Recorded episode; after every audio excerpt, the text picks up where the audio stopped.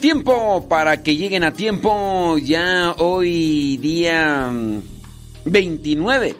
Mm, no sé por qué iba a decir viernes, pero no, no es viernes, no es viernes, es jueves 29 de diciembre del 2022. Pienso yo que ando más dormido que despierto, pero aquí andamos, oiga, ya nos acercamos, hombre, ya, ya estamos más cerquita del final terminando ya casi este año 2022, acercándonos a este 2023. Creo que también es necesario hacer un balance de nuestras vidas, de lo que hemos hecho, de lo que no hemos hecho, de lo que dijimos que íbamos a hacer y que a la mera hora nomás nos quedamos en, como dijo Daniela Romo, promesas y promesas, promesas y promesas y nada, y nada, porque Dijimos que íbamos a hacer varias cosas y nada más no las hemos hecho. Válgame Dios. Bueno, pero ¿cuáles son esas cosas que sí terminaste? ¿Terminaste de leer el libro aquel que dijiste que ibas a leer? ¿O ni siquiera lo empezaste? Es más, ni siquiera lo abriste para, para llenarlo ahí. Puede ser, puede ser. Así que dentro de todas esas cosas, pues a uno también uno tiene que tener ahí un, cierto tipo de, cuestionamiento.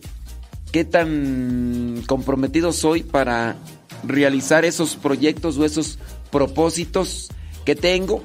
¿Qué es lo que eh, me hace falta para realmente cumplir? Bueno, pues nosotros tenemos que revisar ahí cómo andamos en estas circunstancias. Oiga, pues el día de ayer ya se eh, invitó para que hiciéramos oración por el Papa emérito Benedicto XVI, por situaciones de edad, de desgaste. Bueno, pues él está en una situación ya grande de edad, pero también desgastada en el cuerpo y se nos ha pedido oración.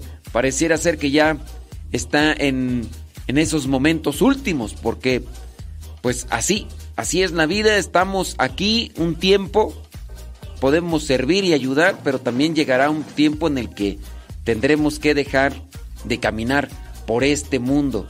Y pues ya el día de ayer se anunciaba que ya estaba un tanto eh, grave de salud, no a comparación de hace todavía algunas semanas donde incluso algunos eh, algunos obispos habían ido a visitarle y todavía se le miraba así, estable, incluso de pie, saludando y demás, pero ya pareciera ser que la situación pues está más desgastada. Bueno, criaturas del Señor, el día de hoy, 29 de diciembre, la iglesia tiene presente dentro del santoral a San Tomás Becket San Tomás Becket también tiene presente, déjame ver a quién más, a San Esteban, San Esteban de Cayazo.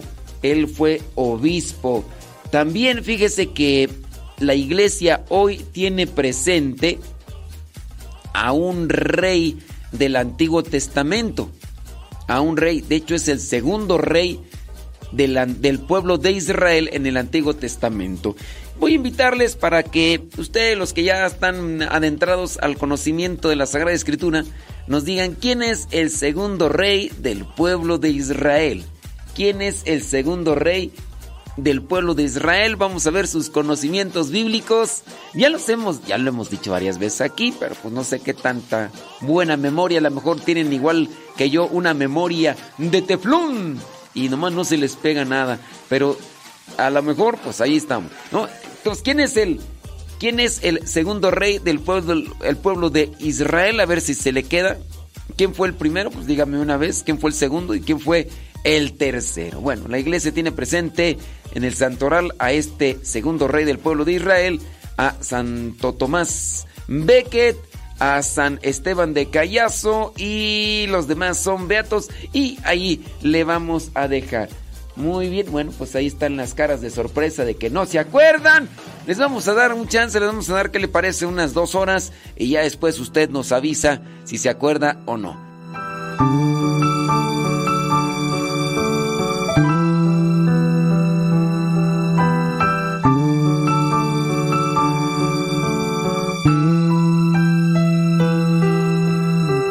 Qué difícil es hablarte hoy.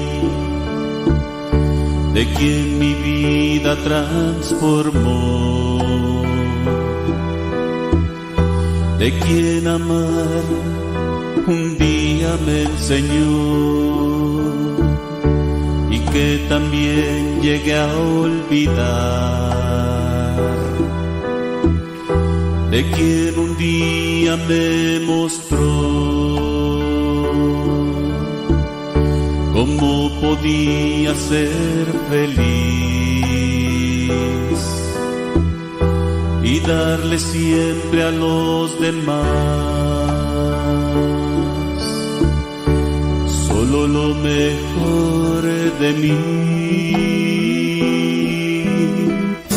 De quien cuando dije que no,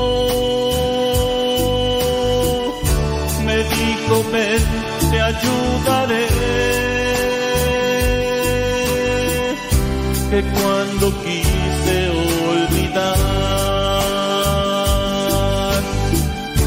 me dio su amor para volver.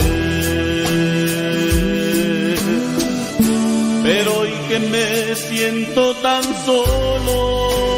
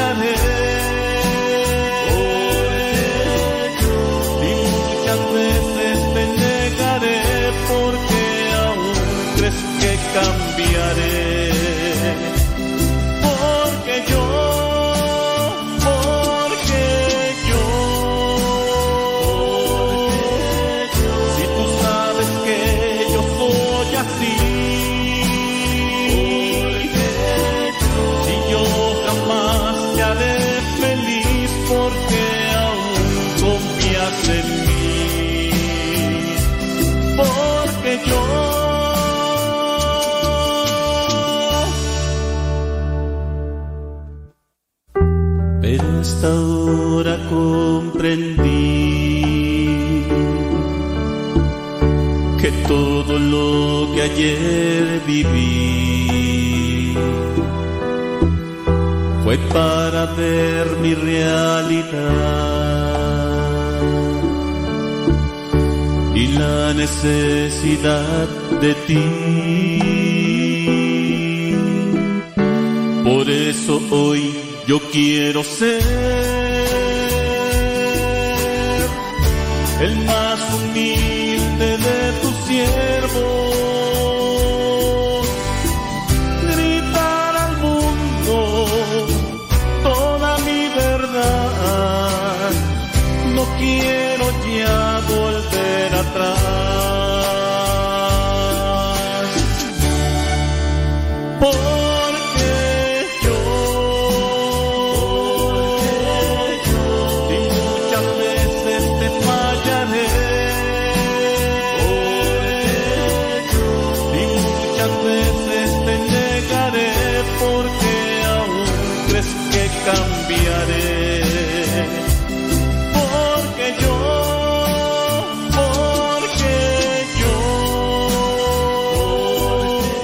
con el tiempo para que lleguen a tiempo. Ya son las 6 de la mañana con 16 minutos. 6 de la mañana con 16 minutos allá en California. Son las 8 de la mañana con 16 minutos hora del centro de México. Son las 9 de la mañana con 16 minutos hora de Nueva York, la Florida y otras partes de la Unión Americana. No sé cómo se encuentren con el clima friolento allá en, en Chicago, en Nueva York, estos lugares donde ha estado un tanto frío y no sé cómo se encontrarán ahí en California. Gracias a los que ya se dieron a la tarea de responder quién es el segundo rey del pueblo de Israel. Déjame ver, Betty Galván responde acertadamente, muy bien. Y ahorita las personas que no saben van a ir a buscar allí. El primero dice Lourdes y Juan Esquivel, el primer rey del pueblo de Israel fue Saúl, el segundo fue David y el tercero Salomón. Eso da a entender que, que andas, andan muy bien aplicados Lourdes y Juan Esquivel. Dice... Muy bien. Ay, hijo. Vámonos. Ándele pues. Ándele pues. Bueno, pues ah, ah, ah, con todo, con todo. ¿Quién sabe qué estarán escribiendo? ¿A quién le estarán escribiendo por ahí? Bueno, déjame ver por acá quién más nos responde. Desde el puerto de Mazatlán, Sinaloa, escuchando. Dice Alberto Ortega, gracias. Entonces ahí están ya los que contestaron, ¿verdad? Eh, Betty Galván, el primero fue Saúl, segundo David, el tercero fue el hijo del rey David, rey Salomón. Efectivamente. Sí, pues entonces, el día de hoy, 29 de diciembre, la iglesia tiene presente a San David, el rey, el segundo rey del pueblo de Israel. Es necesario eh, hacer mención de esto porque tuvo David sus equivocaciones y fueron graves. Equivocaciones como aquella de, de meterse con, con una mujer que no era su esposa y además él pues tenía aparte las esposas tenía concubinas y era otro ambiente, otra situación, ¿verdad? Entonces él miró a Betsabé, se pues sí, se ilusionó con ella, sabía que estaba casada, tenía incluso su esposo era parte del ejército que él tenía y aún así se metió. Tuvo su equivocación, después no lo quiso aceptar, mandó matar al esposo, pero después vino el profeta Natán a darle su sacudida, se arrepintió y después del arrepentimiento pues también vino una, una conversión. A diferencia a diferencia del rey Salomón. El rey Salomón, por encima de su sabiduría y todo lo que tenían, pues nomás no pudo recapacitar. Y eso es pues algo que también nos puede cuestionar. Mucha sabiduría, qué bueno. Eres bien inteligente, qué bueno.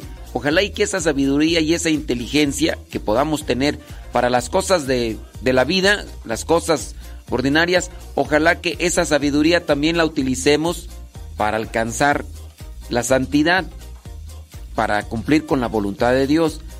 Porque yo a veces me encuentro con cierto tipo de personas que buenas para los negocios, buenas para su trabajo, pero en su vida moral, no más no, o con su vida matrimonial, no más no. Es licenciado en esto, tiene una maestría en esto, tiene, y su vida un caos, su vida un caos. Y pues ahí es donde hay como que contradicción. Salomón no. Y hace poquito, pues una persona por ahí que yo creo que escuchó mal lo que decía, ¿no?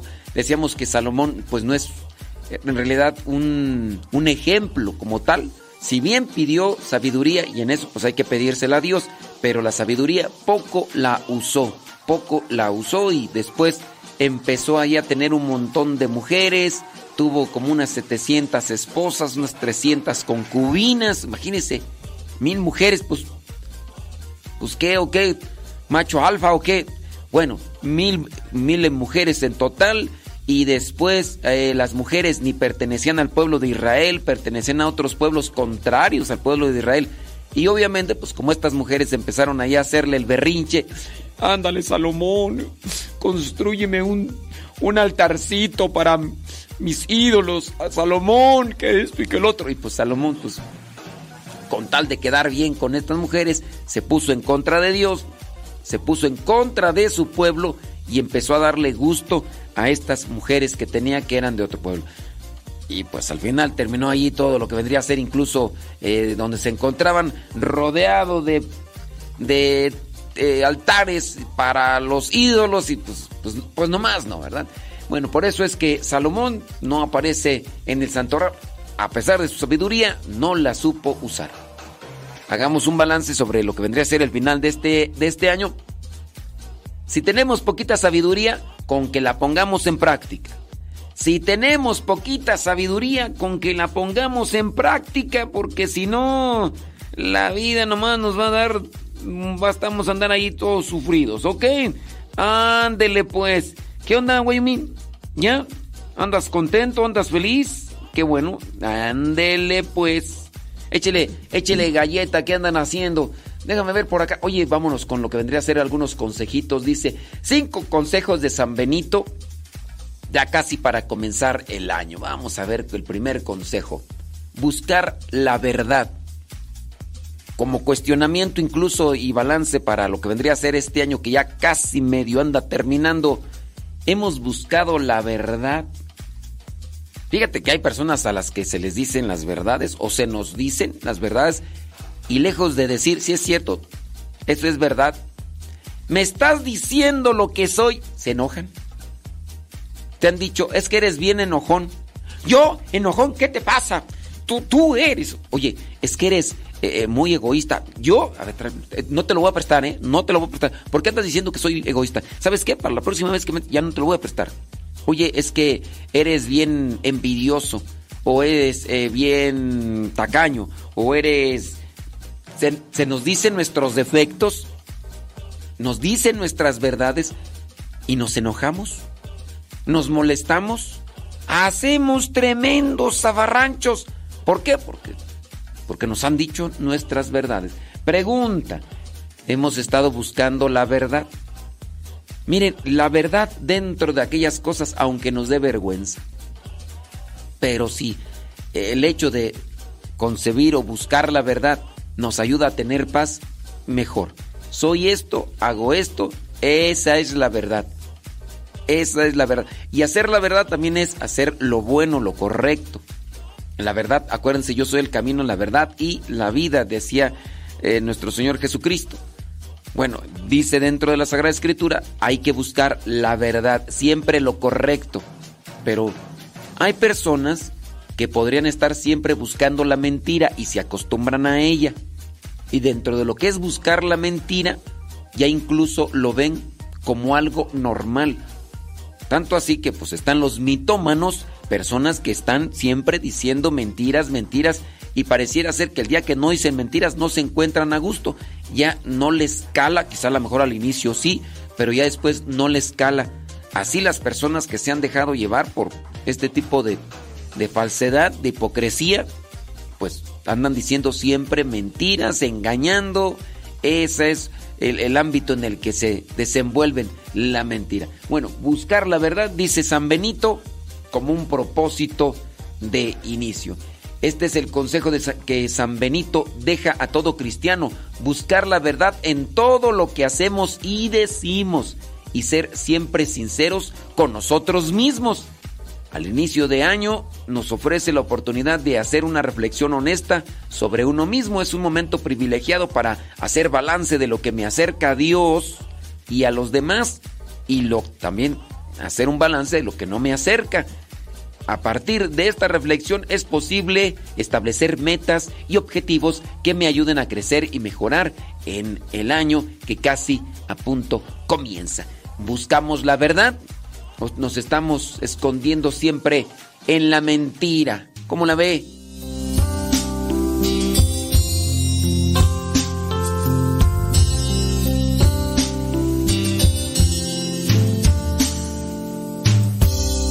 Cuando todo parezca ir peor. Mándenos sus mensajitos, sus mensajitos a través del Telegram arroba cabina radio sepa, arroba cabina radio sepa, arroba cabina radio sepa, y ahí ustedes nos pueden mandar sus mensajes. Tirirín. Dice... Ay, es que no sé cómo se llama esta persona porque tiene flores y tiene moñitos. Mi consulta para ser catequista. Este. Mi consulta para ser catequista. Y, ahí, ¿no me podrías explicar un poquito más? Este, yo sé que a lo mejor no tienes mucho internet, pero si me pudieras explicar un, poquito más en qué consiste tu comentario, florecitas y, y monitos. Sí, mi consulta para ser catequista. ¿Pero ahí qué o qué? Bueno, déjame ver por acá. Bli, bli, bli. Tengo una pregunta. Ok, ahorita la vamos a tratar de responder la pregunta. Dice, tuve una discusión. Eh, ok, muy bien. Ok, ahorita checamos esto de la pregunta que nos estás haciendo, cómo no, con todo gusto. Dice, estamos a 45 Fahrenheit. Bajo cero. Ahí en Chicago, Illinois. Griselda Plasencia. Dice Leti Gómez, saludos, gracias. Alejandra, Alejandra, pero pone un poquito más, hombre. Si no, si no tienes este internet, este, ahorita te mandamos unos, unos datos. Don David Trejo, ¿qué transita por tus venas? Oh, don David Trejo anda bien filoso. No, padre, el primero Saúl. Ay, Dios mío, ¿qué trae? Ay, no, Elba Santillán, traes puro sueño. Traes puro sueño, ¿eh? Ay, no, no, Dios mío santo. Graciela Orozco, desde Pantano, Michoacán, dice que el segundo rey es David. Efectivamente. Efectivamente. Dice por acá, ¿qué dice tú por acá en el, en el Telegram? Estoy mirando los mensajes del Telegram. Ándele. Dice... agarré llorando porque mi impaciencia que... Ay, Dios mío santo, dice. Hoy por la mañana me dispuse a escuchar el mensaje que me eh, Dios me enviara por medio de usted y la verdad me agarré llorando porque en mi impaciencia quiero separarme de mi marido. Yo soy una persona que reza mucho y participa de misa diaria y me pide paciencia y esperanza y más que nada silencio interior. ¿Cómo puedo obtener esto si los problemas me hostigan y me asfixian y por eso me dan ganas de tirar la toalla? Ya no puedo más. Cada día es más pesado llevar esta cruz. Es que es una cruz. Voy a esperar un poco más porque, como usted dice, los tiempos de Dios son los mejores. Espero no haberlo molestado con este... Sí, no, no me molestaste, criatura, pero sí hay que hacer mucha oración. Y no, pues sí. Te, desesperas con el viejo. Uy. No, pues van a decir muchas. ¿Qué? Van, por ahí algunos viejos van a estarle mandando mensajes a la señora. De seguro ya le mandaste mensaje, ¿verdad? Porque está diciendo lo mismo que tú me dices, que no sé qué, que no sé cuánto. Miren, ahorita voy a hacer un comentario sobre esta cuestión de esta señora, pues que está media desesperada.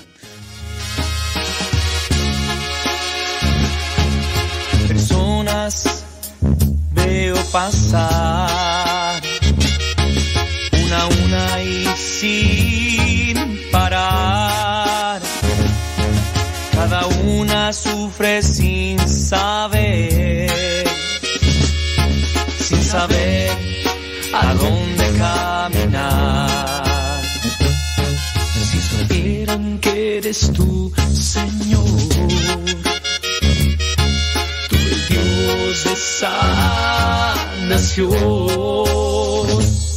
Si supieran que eres tú, Señor, el que cambiarías su existir. ¿Quién irá a decirle la verdad? ¿Quién irá a contarles quién eres tú? ¿Quién irá a llevarnos a tu luz?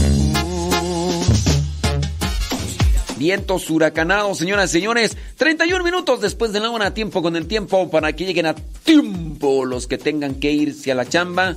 Los que todavía estén ahí enroscados en sus cobijas, pues, ¿qué les vamos a decir? Oye, por acá ya nos llegó una pregunta, una persona por ahí dijo que tuvo una discusión, válgame Dios.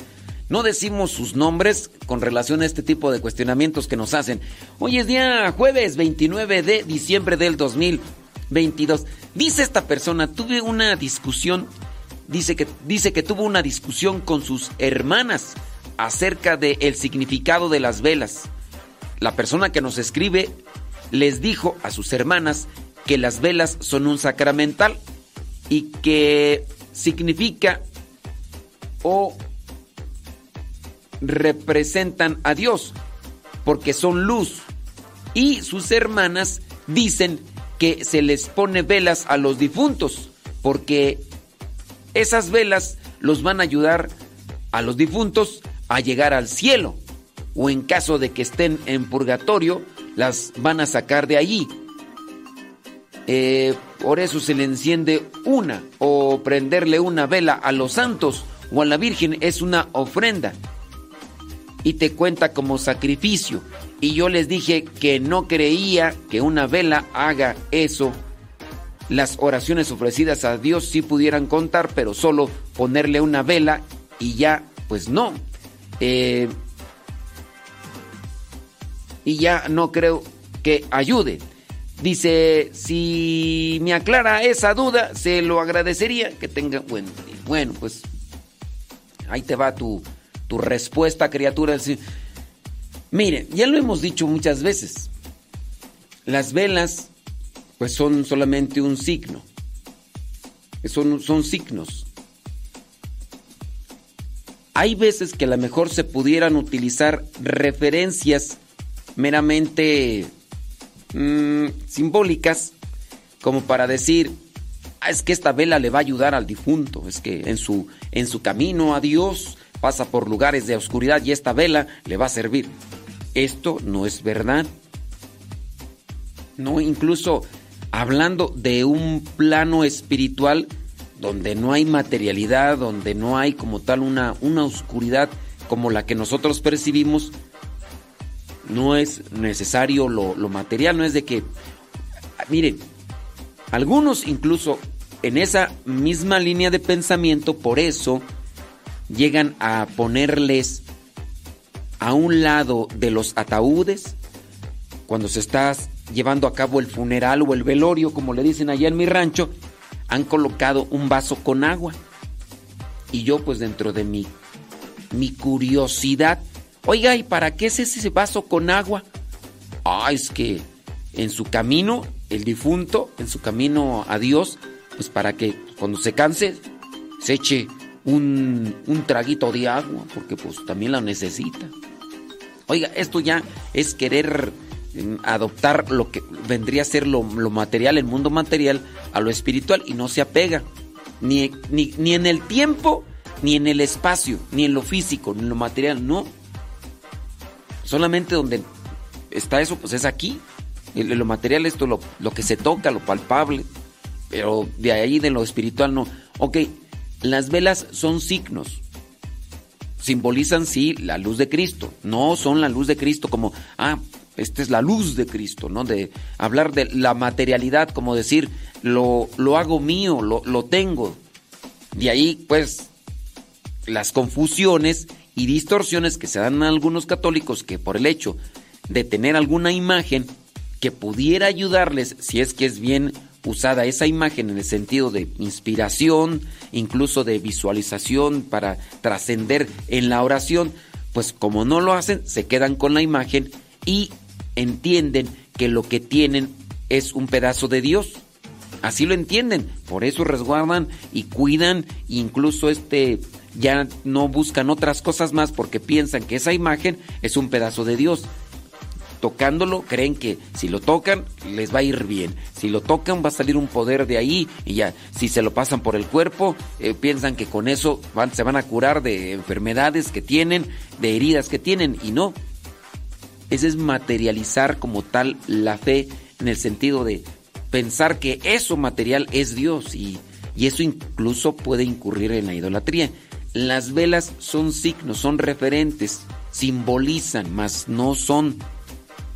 Un ejemplo clásico y que incluso es muy presentado es, por ejemplo, los signos viales. Tú vas manejando, miras un signo. Está un signo ahí eh, a un lado de la carretera, del camino, y, está un, un, este, un estandarte metálico con una con un, una pieza también este cómo se le llama ay un diamante bueno no es un, un pedazo también de lámina y está una, una una flecha curveada sin decirte qué es ya con tu ver el signo dices adelante hay una curva eso te da a entender ante que tienes que bajarle la velocidad en el automóvil si vas manejando, porque adelante esa curva e incluso puede ser peligrosa. Ese es un signo, solamente te, te da a entender que hay más adelante. No esa, ese señalamiento metálico, ese no es la curva, la curva está adelante y solamente te da una referencia. Los signos o los símbolos nos tienen que ayudar a eso. En el caso de las velas, pues sí, no es no es que los necesiten los santos o que lo necesiten incluso los difuntos. Ay, es que qué bueno que me permitiste una veladora porque ya acá, mira, ya ay, es que yo acá no me acostumbro a la oscuridad y acá está muy oscuro y así los necesito. No. Si bien pueden contar como ofrenda porque desde lo que uno ofrece, como bueno, lo voy a ofrecer en el sentido de ofrecerle un taco al, hambriento, eh, voy a ofrecerle ahorita una chamarrita, un suéter al que tiene frío, o, ofrecerle un vaso de agua al que está sediento. Estas cosas que se ofrecen también son ofrecidas a Dios, también en el sentido de, pues voy a ofrecer veladoras, pero no es un intercambio. Yo diría, no te disgustes con tus hermanas, trata de, de llegar a un diálogo, sé paciente porque la paciencia pues es la que nos va a ayudar a mediar en este tipo de situaciones, así como también puede ayudarnos a mediar en ese tipo de situaciones como los que tienen algunas mujeres. Mira, por ejemplo, esta señora dice, hoy por la mañana me dispuse a escuchar su mensaje, a ver qué Dios me decía a través de usted, dice, y la verdad, Padre, me agarré llorando porque en impaciencia quiero separarme ya de mi marido, ya no aguanto ya no aguanto, dice. Yo sí soy una persona que reza mucho, participo de misa diario y pues Dios me pide paciencia y esperanza y más que nada silencio interior. Pero aquí mi pregunta, ¿cómo puedo obtener esto si los problemas en realidad me hostigan y me asfixian y por eso me dan ganas de tirar la toalla? ¿Cómo buscar paciencia y esperanza? ¿Cómo buscar? Bueno, desde el momento en el que uno trate de controlar lo que vendría a ser la desesperación, uno va a conseguir aquello que vendría a ser en este caso la paciencia y la esperanza. Yo digo que más que buscar la paciencia y la esperanza, trata de buscar sacudirte la desesperación. No podrás alcanzar la paciencia y la esperanza si la desesperación no la quitas. Trata de controlar tu desesperación. Pregunto yo, ¿te fastidia el viejo? ¿Por qué te fastidia el viejo? Tiene sus defectos. Defectos a lo mejor en los que te enfocas mucho. ¿Cuánto tiempo llevas con él? ¿Se los reprochas a cada rato? ¿Se, ¿Se los echas en cara a cada rato? Cuando se los echas en cara o se los reprochas a cada rato, se enoja se agarran a discutir, incluso hasta lo hace con mayor intención aquel defecto que tú le remarcas o que tú se lo echas en cara, lo hace con mayor intención. Creo yo que tendrías que medir ese tipo de situación para que controles tu desesperación, tu fastidio y ya después puedas ir también consiguiendo aquello que vendría a ser como tal, paciencia y esperanza. Digo, ¿Para qué estarle reprochando a cada rato y cada día los defectos a tu pareja si ya se los has hecho? ¿Crees tú que con estárselos reprochando o echando en cara a cada rato vas a conseguir un cambio en él? Pues yo te diría que no, y a lo mejor por eso incluso tu enojo, tu desesperación, tu asfixia, como lo dices aquí, porque no ves ningún cambio en él y no mirarás ningún cambio en él en la medida en que le sigas restregando en sujeta sus defectos. Yo diría más bien, deja ya de hacerlo, ya se los dijiste y enfócate ya mejor en otras cosas, porque si no, eso nunca te va a dar ni esperanza ni paz.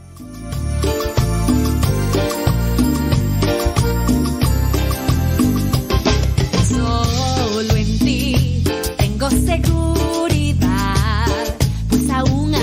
yo naciera tú ya me podías ver. Solo tú me puedes consolar. Dice acá una persona, eh, padre, eh. ¿por qué una parte del Evangelio narra la vida de Jesús? ¿Una parte? Pues más bien todo el Evangelio, criatura, no una parte. ¿Que por qué una parte narra la vida de Jesús por Lucas sin haber sido apóstol?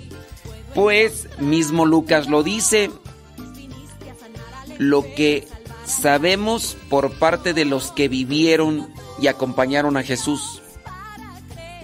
En el caso, Lucas fue compilador, fue un recopilador de lo que pudo escuchar de aquellos que sí caminaron al lado de Jesús. Lucas, en este caso, era médico, podría tener más conocimiento, podría tener incluso más este manejo en la escritura y lo que hizo fue juntar todo todo lo que los demás ya le habían participado. el ser evangelista no es una cuestión de propia de quien fuera apóstol, porque podríamos decir que a lo mejor algunos apóstoles ni sabían escribir. Para aquellos tiempos, si ahorita todavía podemos encontrar personas que no tienen tú lo ves ahorita en la actualidad pues muchas personas que escriben todavía ahí en el en el internet, aunque ya tenemos el corrector este allí ni así. En aquellos tiempos todavía era más complicado. Entonces, muy posiblemente muchos de los apóstoles a lo mejor ni escribir sabían. Y escribir me refiero no solamente a poner las letras y palabras correctas. Escribir también es saberse expresar. Que eso es también lo que nos hace falta a muchos, sabernos expresar. Y a veces recibo preguntas que la verdad no les entiendo. no les entiendo y un montón de cosas y pues no traen ni pie de cabezas. En el caso de Lucas, lo que fue fue un compilador de los de las cosas que hizo Jesús y después en los Hechos de los Apóstoles viene a escribir lo que él miró tanto en Pablo y en los otros apóstoles. Así que Verónica, ahí te dejé la respuesta. ¿Quién sabe si la escuchaste, no? Pero Ahí te la dejé. Incluso el otro, el otro evangelista que no sabemos con certeza, aunque se pueda suponer que sí conoció a Jesús, pero que no fue apóstol, fue Marcos, criatura. Sí, pero bueno, ya mejor no digo nada porque a mí se me hace que ya ni estás escuchando, Verónica. Ándele pues. Háganos sus preguntas a través del Telegram. Telegram dice. ¿Será que puede grabar un mensaje de voz hablando de los buenos deseos y propósitos? Uy, sí, he grabado un montón, compadre. Voltea ya alguien de verdad, el desde siempre amándote está. Con tus temores y defectos o tus ganas de vivir, Él te ama, Él te quiere, Él es así, quien te sueña. Es Jesús.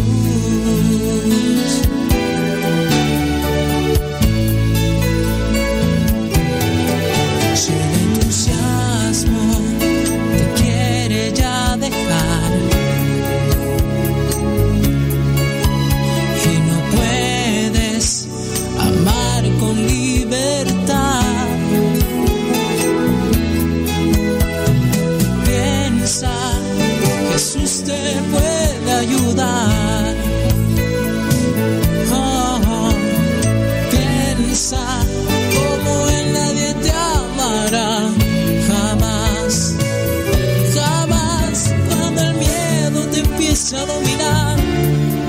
O crees que nadie nunca te querrá.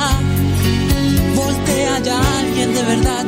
Desde siempre amándote está vientos huracanados. Regresamos a los consejitos de San Benito para iniciar un, un año nuevo. Ya hablábamos de buscar la verdad. Hay que buscar la verdad. Pero también dice San Benito la humildad. Dice, San Benito advierte ante el peligro del voluntarismo, pensar que es posible lograr la santidad con el propio esfuerzo, eso es el voluntarismo, es decir, por mi voluntad, por mi voluntad alcanzo la santidad. Bueno, ese modelo crea cristianos eh, pues que nomás no está bien. Entonces, sabemos que podemos alcanzar aquello de Dios por su misericordia, pero tenemos que apegarnos a una virtud que casi no trabajamos, que casi no buscamos, que casi no pedimos, que es la humildad. Ay, cómo duele ser humilde. Ay, cómo duele ser así. Ese rato yo les decía de un cierto tipo de mecanismo de defensa por parte de algunos de nosotros que cuando nos dicen nuestras verdades nos enojamos. Que levante la mano quien conoce a alguien que apenas le dicen algo que es verdad y se enoja. Y empieza ahí la rechinadera de dientes, y empieza ahí la quejadera, el reclamo, el reproche, y tú que no sé qué, que no sé cuánto, y tú que... Pero ¿por qué te enojas? No, te enojes. Humildad, hay que ser la humildad. ¿Te dijeron algo? Pues bueno, trabajemos la humildad. La humildad también, pues no creerse, ni... Miren, ahorita a veces llega a pasar que en estos tiempos, de repente se da esa reunión entre familia y dentro de estas reuniones pareciera ser que hay cierto tipo de competencia. Una competencia por demostrar lo que tenemos, ¿no? La forma como nos, vestimos. E incluso también hay un cierto tipo de prepotencia o de soberbia por querer tener la razón con base a los temas que se pueden tocar en este tipo de reuniones, tanto el día de Navidad o tanto el día de Año Nuevo, ¿no? Ya empezamos a hablar de esto, ya empezamos a hablar de aquello y siempre hay alguien, no, eso no es cierto, yo lo vi, no, yo estaba ahí, no, ah, tú ni sabes nada, hombre, tú, el otro día te equivocaste, que y empiezan a darse ese tipo de discusiones con base a cierto tipo de temas. Si bien a lo mejor puede ser que la otra persona esté equivocada, pero creo yo que no es tampoco conveniente callar a la otra persona como para hacerla mirar en ridículo, para humillarla. Pero eso llega a pasar en nuestras vidas porque pues, nos domina la soberbia. Nos domina la soberbia o a lo mejor la persona ya trae algunos cuantos alipuses. ¿Sí? Dice padre, ¿por qué decimos que Dios está en todas partes? Pues lo decimos porque Dios es omnipresente. Por eso. Por eso decimos que Dios está en todas partes. Mas no todo es Dios, porque eso vendría a ser panteísmo. Tienes que aprender los términos sobre estas cuestiones y dedicarte un poquito más a estudiar esas para que lo... ¿Qué es ser omnipresente? Y que son puntos y son palabras que no se pueden explicar en un minuto hay que hablar sobre estos términos. Yo te invitaría a que por ahí trates de buscar un, curso, un curso de Biblia para que conozcas más sobre estas categorías de Dios. La omnipresencia, la, omnipotencia. Y está la otra, omnisciencia, que ya también entra esto dentro de la teología. ¿Ok? Por eso decimos que Dios está en todas partes. Bueno, hay para la persona que está haciendo la pregunta. Entonces, hablando de la humildad, pues sí, para incluso conocer, para tener fe, se necesita humildad. Si no hay humildad, no hay fe. Y hay cosas que nos da la fe que no se pueden explicar a la luz de la razón, porque la fe como tal no tiene explicaciones a la luz de la razón. No es que con la razón entendamos la fe. Hay cosas de la fe que se entienden por inspiración de Dios. Pero no podemos tener fe si no tenemos humildad. Si no tenemos humildad, no. Bueno, entonces, otro principio, buscar la verdad, buscar la humildad. Otro, eh, la alegría. Ay, Dios mío santo. Aquí es donde somos alegres con algunas personas. No somos, no somos alegres toda la vida, como dijo Franco. Mi amigo Franco, toda la vida. No, hay personas que nada más sonríen, pero no son alegres. ¿Tú sonríes o eres alegre? Sí. Nada más sonreímos. O a veces ni sonreímos. Solamente mostramos los dientes así como... Ah, le cierras, ¿no? O así, nada más para la, la foto o cuando está el video. Entonces mostramos los dientes y ya. ¿Tú sonríes o eres alegre? La alegría. Otro de los buenos consejos que da San Benito para comenzar un año nuevo. Y la alegría, la alegría sana, la alegría pura, la alegría... Hay que buscar la alegría que alegra el alma. El gozo del Señor es el que alegra el alma. Si buscamos el gozo del Señor, nos alegra el alma. Tratemos de buscar el gozo del Señor y hay muchas cosas. Ok, otro de los consejos para comenzar un año bien Dice San Benito, el trabajo. No podía dejar esto San Benito.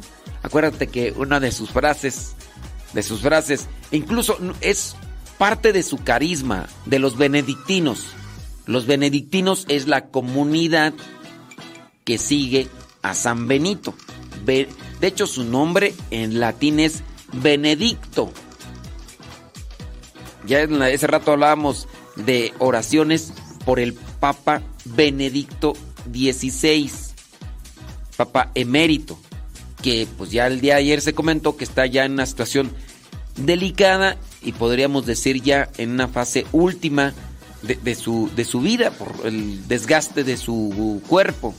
Y el día de ayer ya se pidió porque entró en una situación ya de gravedad, pareciera ya ser inminente su, su despedida. Bueno, Benedicto, eso es en latín que significa bendito.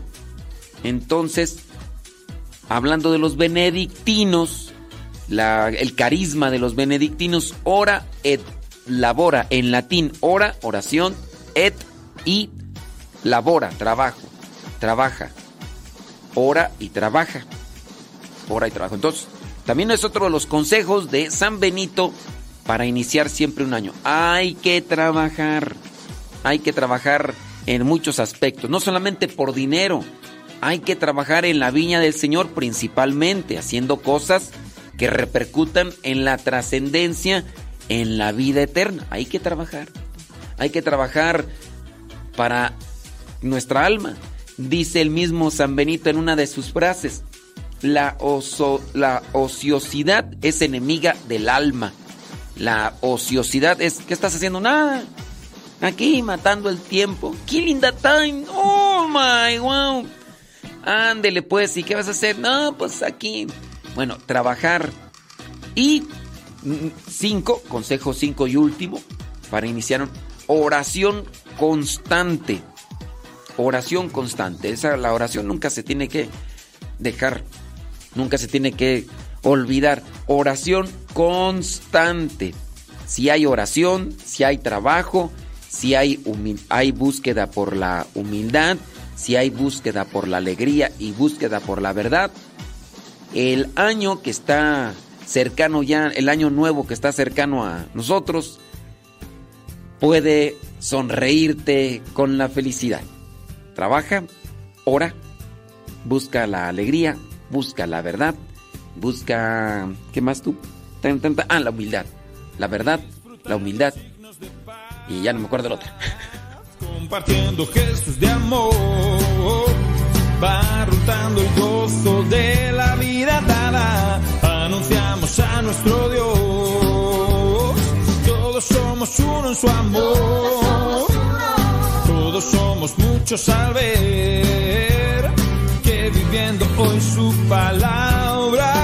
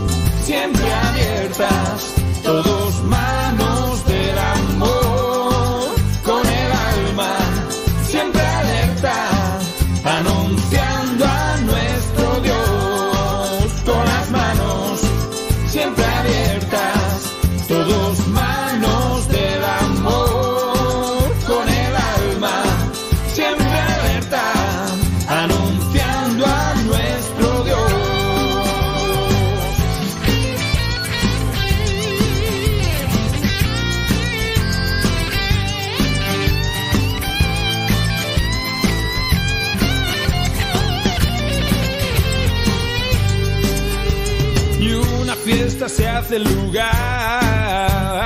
De hace poco ruina y va a ser. Con un fermento rico, humilde y cercano, que hace a los de al lado crecer. Todos somos uno en su amor. Muchos entregados al ver que de un pueblo con alma errante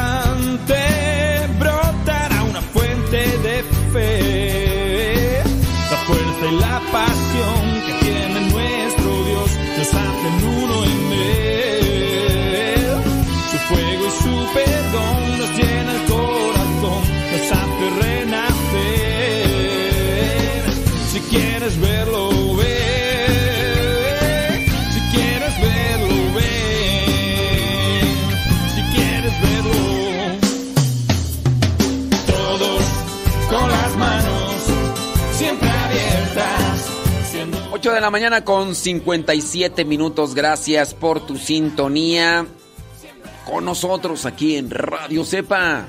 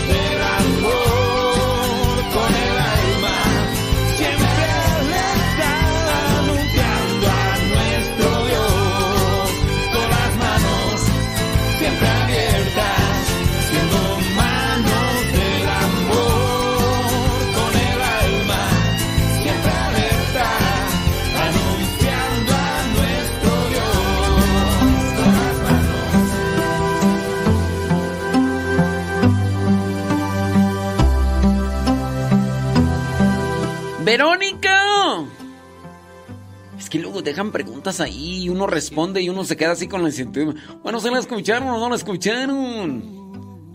Bueno, quién sabe. Siempre iré. Ay, siempre iré tras de ti. Seguiré tus pasos al caminar. Eres mi fuerza, lo que necesito para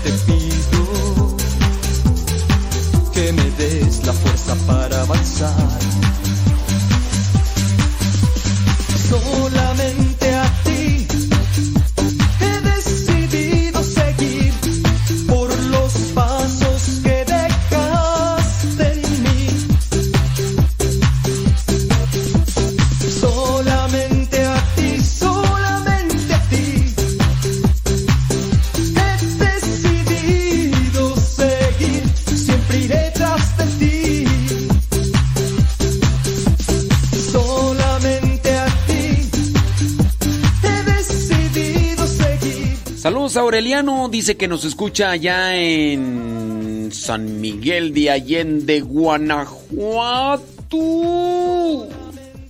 Saludos. Ay, Andrés Chávez. El chilango dice agridulce. Y, su esposa Bedito. Dice que me mandan un, un abrazo a fuerte.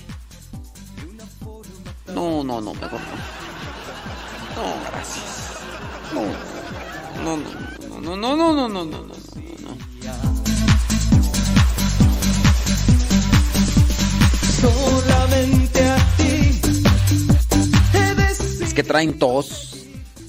Me la vayan a pegar, mejor no.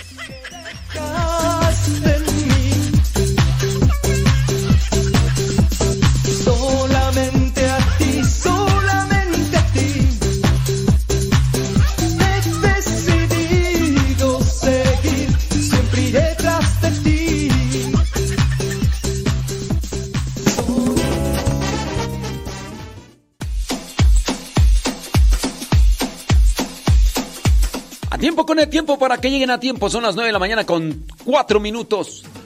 Eh, pues es una. La, señora que nos escribió que pues dice que ya quiere soltar la toalla porque pues ya no aguanta el tóxico. Dice que le reprocha y vive en el pasado. Yo dice, dice que ella ya le ha dicho, dale vuelta a la página, tóxico. Es más, Termina con eso. Dice, y me pide siempre la verdad. Y todo lo ve en mentiras. Y, el que dice mentiras una cosa o alguien le recuerda o algo ahí está con su cara larga. En fin, voy a ser humilde. Dice, ay, pero ¿cómo duele ser humilde? Pues si igual ustedes se han acostumbrado a estar recibiendo ese tipo de reproches, traten de hacerse fuertes en la humildad, de manera que si aquí en el caso es tu viejo el que reprocha el pasado, tú tienes que ser más astuta que él. Trata de buscar la manera de que no te afecte lo que te dice trata de buscar la manera de darle vuelta. En este caso, en la inteligencia y en la astucia en la sabiduría, puedes tú ganarle e incluso hasta puedes ayudarle. Pero también si te pones a la defensiva o a la del reproche o a la del reclamo por lo que te está recordando, pues obviamente se enciende el problema, se enciende Troya y se arma la discusión. Sí, humildad, sabiduría, astucia. Para saber, como dicen allá en mi rancho, agarrar al toro por los cuernos. Y si agarras al toro por los cuernos, puedes encontrar un control de la situación. Si nomás no, pues va a ser siempre un conflicto, ¿no? Eso sí. Dice, dice otra persona por acá, fíjese si es complicado el matrimonio, pero pasa así, como dijo. Si uno ya está con Dios, calla uno y no hay discusión. Es una carga doble para el que tiene a Dios, dice, pero pues mucha oración y todo. Bueno, pues Sí, ahí es donde se tiene que trabajar. Ándele. Tú sí sabes, hombre, qué bueno dice acá escuchando el programa. Qué bueno que no está escuchando el programa. eh, ah, hace poco. Dicen que hoy es cumpleaños de Leonor. Dicen. Dicen. Bueno, pues, Leonor quién sabe si estará escuchando, a lo mejor le dieron de descanso quedarse en la camita, puede ser. Sí.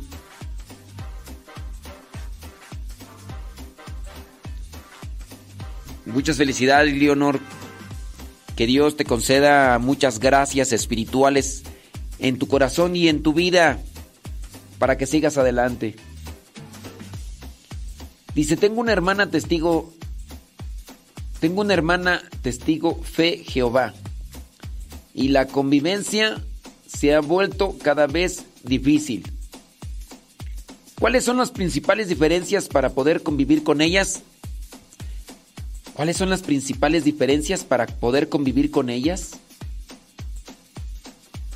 A ver, a ver, ¿cuáles son las principales diferencias para poder convivir con ellas?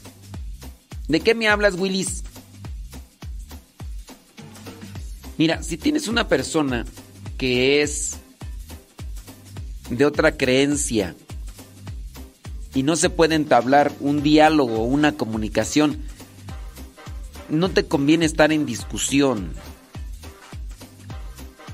Trata de dialogar, de platicar cuestiones de fe con quien tenga esa disposición. Si no hay disposición, creo yo que no sirve de mucho estar ahí reprochándose, echándose en cara, jaloneándose, porque gana el orgullo, tanto en la discusión matrimonial, tanto en las discusiones de fe, gana el orgullo.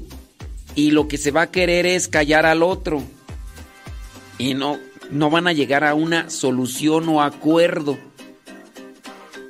Porque no se quiere presentar la verdad se quiere callar al otro y eso es soberbia. Entonces, mi pregunta aquí, ¿para qué ponerte a platicar con un necio? No te conviertas también en una persona igual que la que tienes enfrente.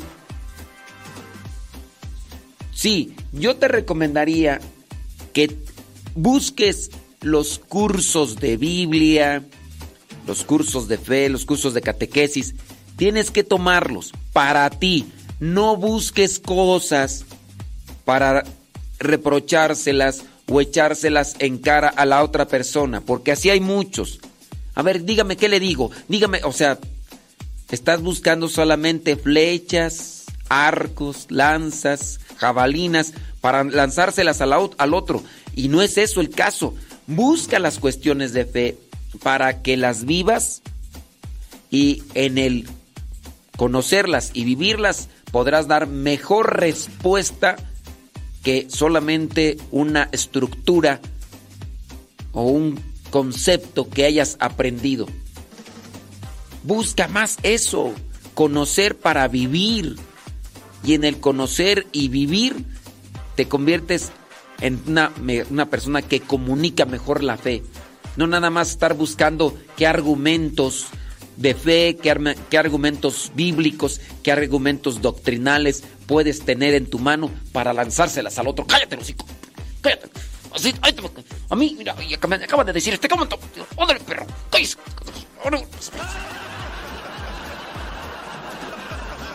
Yo no concibo así una fe en Dios. Yo no la concibo así. Pero bueno, bueno, bueno, es mi comentario, es mi comentario. 9, 9 de la mañana con 11 minutos.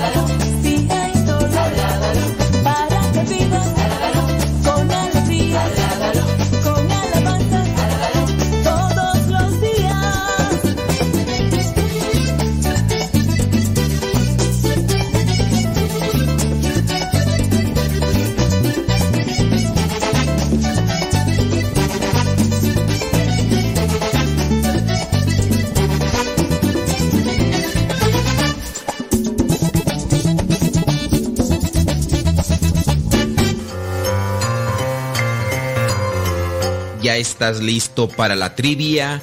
Pues vamos con ella. Será una trivia bíblica, así que pon mucha atención. La pregunta es la siguiente. ¿Cómo se llamó el primer hijo de José el Soñador? ¿Cómo se llamó el primer hijo de José el Soñador? José el Soñador, aquel que logró llevar al pueblo de Israel a Egipto. ¿Cómo se llamó el primer hijo de José el Soñador? ¿Se llamó Manasés? ¿Se llamó Benjamín? ¿O se llamó Efraín?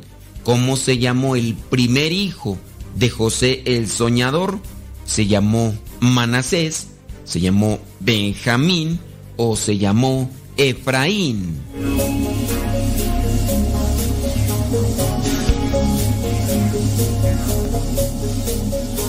Si tu respuesta fue que se llamó Benjamín, déjame decirte que te equivocaste.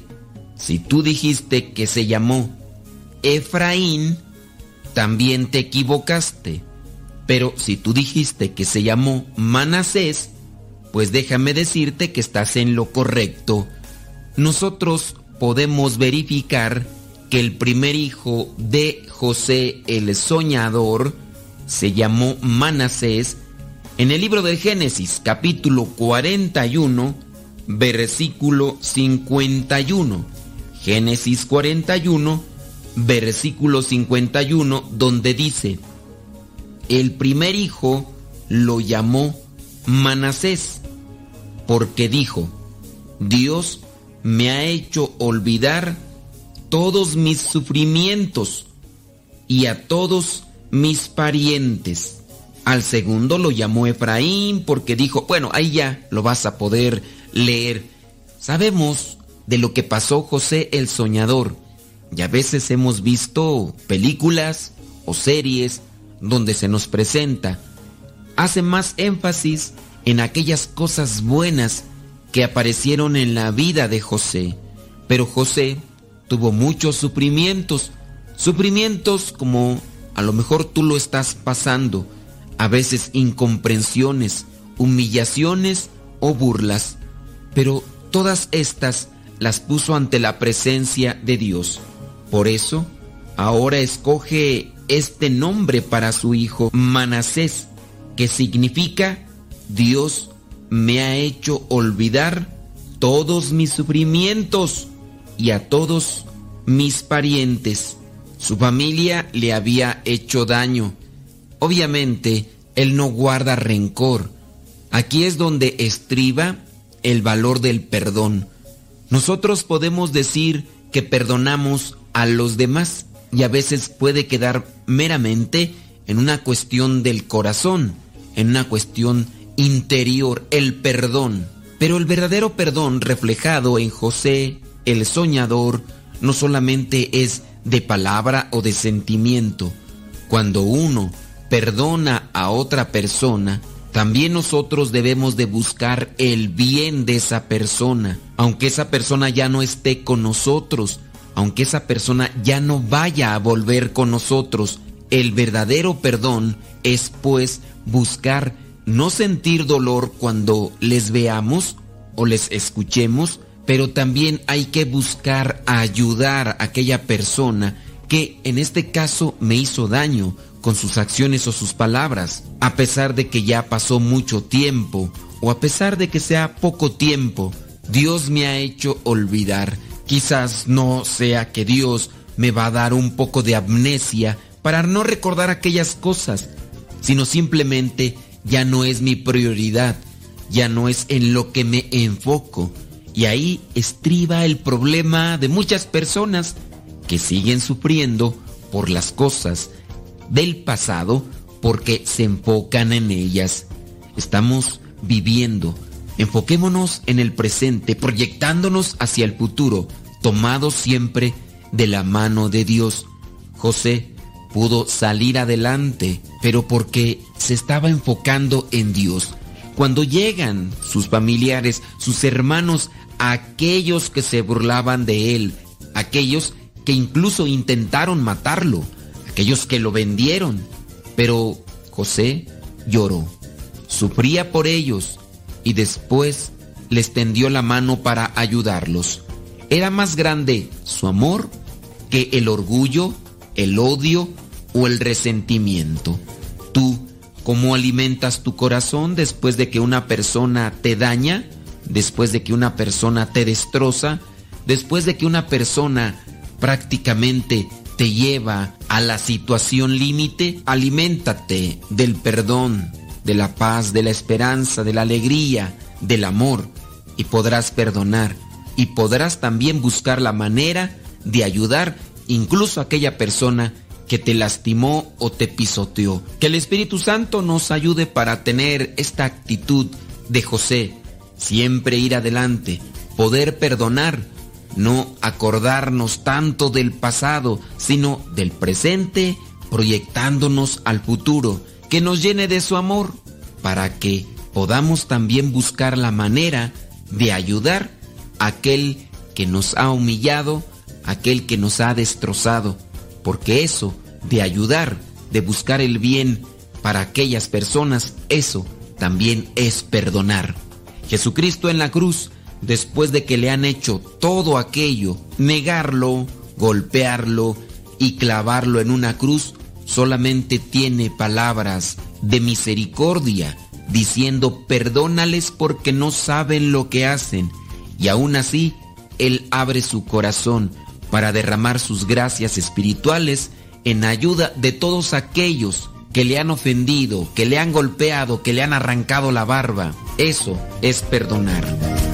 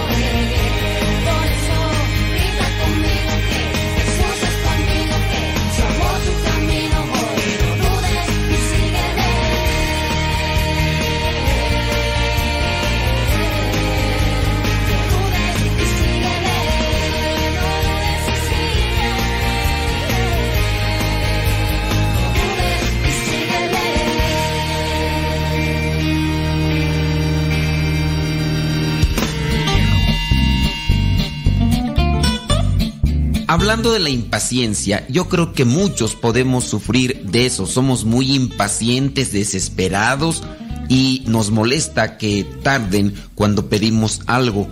Aunque también pudiera existir el otro lado de las personas realmente tranquilas, calmudas, como dicen allá en mi rancho, que no les preocupa y son las que en ocasiones nos causan ese tipo de desesperación. Algunas personas podrían ser muy desesperadas por las circunstancias en las que están. A lo mejor podrían desesperarse con algún enfermo, con algún niño, con alguna persona adulta, con algún adolescente, con algún joven. En fin, tenemos en ocasiones muchas circunstancias por las cuales nos podemos desesperar. Hay un santo que sufría mucho de esto. Digo, los que son santos tuvieron algo con que luchar. En su caso hablamos de San Cipriano, que se celebra su fiesta el 14 de septiembre. En el norte de África, allá en el siglo III, la paciencia era escasa. Los cristianos estaban siendo perseguidos y la presión sobre ellos era muy grande. En la actualidad siempre habrá un lugar donde se encuentran estas mismas condiciones o circunstancias que aquejan a todo aquel que quiere poner en práctica la paciencia de Jesús. Pero hablando del tiempo de San Cipriano, durante ese tiempo Cipriano se convirtió en obispo de Cartago. Ese era el pueblo de la ciudad que lo amaba y respetaba. Pero una cosa, él fue elegido contra la voluntad de otros obispos. Si no te espantes, también dentro de los obispos, como son seres humanos, dentro de los sacerdotes y dentro de los diáconos, no de todos, pero de algunos, en ocasiones se dan cierto tipo de envidias. En esta atmósfera de persecución, pero a la vez de desconfianza, digamos que San Cipriano dijo e hizo algunas cosas de las que se arrepentiría más tarde, pero él se negaba obstinadamente a cambiar de opinión, hasta el punto de mostrar públicamente su desacuerdo con incluso el propio Papa. Cipriano, San Cipriano es conocido desde entonces como un hombre con problemas de paciencia. Pero sabes que él lo reconoció e intentó cambiar de actitud. Trabajó contra la impaciencia e incluso llegó a trabajar muy duro en un libro titulado La ventaja de la paciencia. Y en ese libro él nos ofrece algunos consejos sobre este asunto.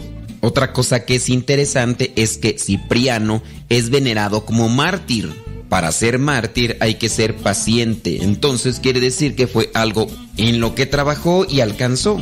Un consejo realmente sencillo que ofrece San Cipriano es el siguiente. Primero tenemos que estar convencidos de los muchos beneficios que produce la paciencia, es decir, tienen que ser nuestro objetivo. Hay que vivir en la realidad y tener presente que la vida está llena de obstáculos y la paciencia es la clave para permanecer en paz, pero al mismo tiempo ser felices mientras caminamos en esta vida y afrontamos los retos, pruebas y dificultades que esta acarrea. Cipriano habla también de cómo el estrés del trabajo, la tensión o preocupación para, como se llamaba en sus tiempos, vienen a ser grandes problemas de salud, de salud física, pero también de salud espiritual sobre nosotros y de esta manera llegan a tener grandes conflictos en su vida. Muchas veces reaccionamos rápidamente ante las circunstancias de la vida y acabamos perjudicando a las personas que amamos o tomamos decisiones mal consideradas de las que irremediablemente más tarde nos arrepentimos. San Cipriano recomienda que las grandes decisiones sean tomadas después de un largo tiempo. El santo también menciona como otros hábitos como el autocontrol, la paz de espíritu, la devoción a los seres queridos y la gentileza están todos ligados al hecho de tener paciencia. Es increíblemente útil tener en mente todos esos beneficios de la paciencia. Cuando estamos luchando por ella para esforzarnos y que sea nuestro objetivo, teniendo presente que al final la recompensa es mucho mejor que la gratificación inmediata de una acción precipitada. La recompensa por luchar por la paciencia o por alcanzar la paciencia será un provecho personal pero también comunitario. Por último, Cipriano recomienda que recordemos el tiempo en que los demás fueron pacientes con nosotros y lo que eso significó para nosotros. San Cipriano menciona especialmente cómo Dios es paciente con cada uno de nuestros errores y cómo nos ha tenido mucha paciencia después de tantas equivocaciones. La paciencia sin duda tiene que ser algo que nosotros tenemos que buscar constantemente. La humildad la oración, el sacrificio, la mortificación, la reflexión y la oración nos ayudarán a alcanzar esta virtud que es característica de los santos. Seamos pacientes, pues, los unos con los otros, así como también Dios lo hace en todo momento de nuestras vidas.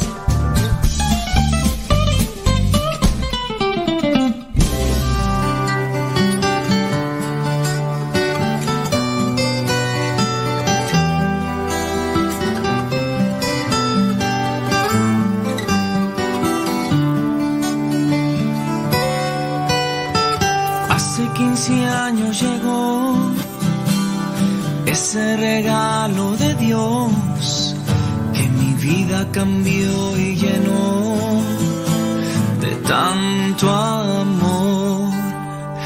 Una linda mujer me envió, su carita me cautivó. Responsable Dios me dejó de cuidar su corazón. Fue ese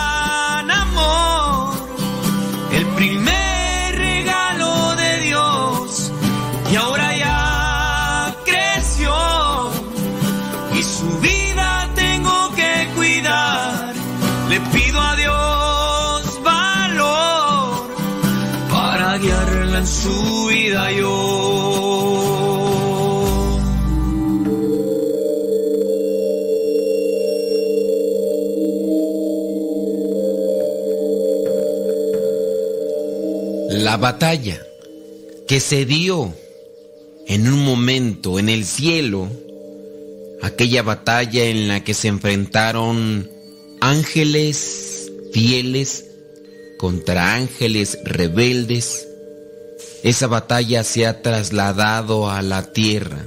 Es una batalla que se libra en el alma de las personas, propiamente en la inteligencia y la voluntad donde se busca llevar al hombre hacia su creador o, en su caso, ponerse en contra de él.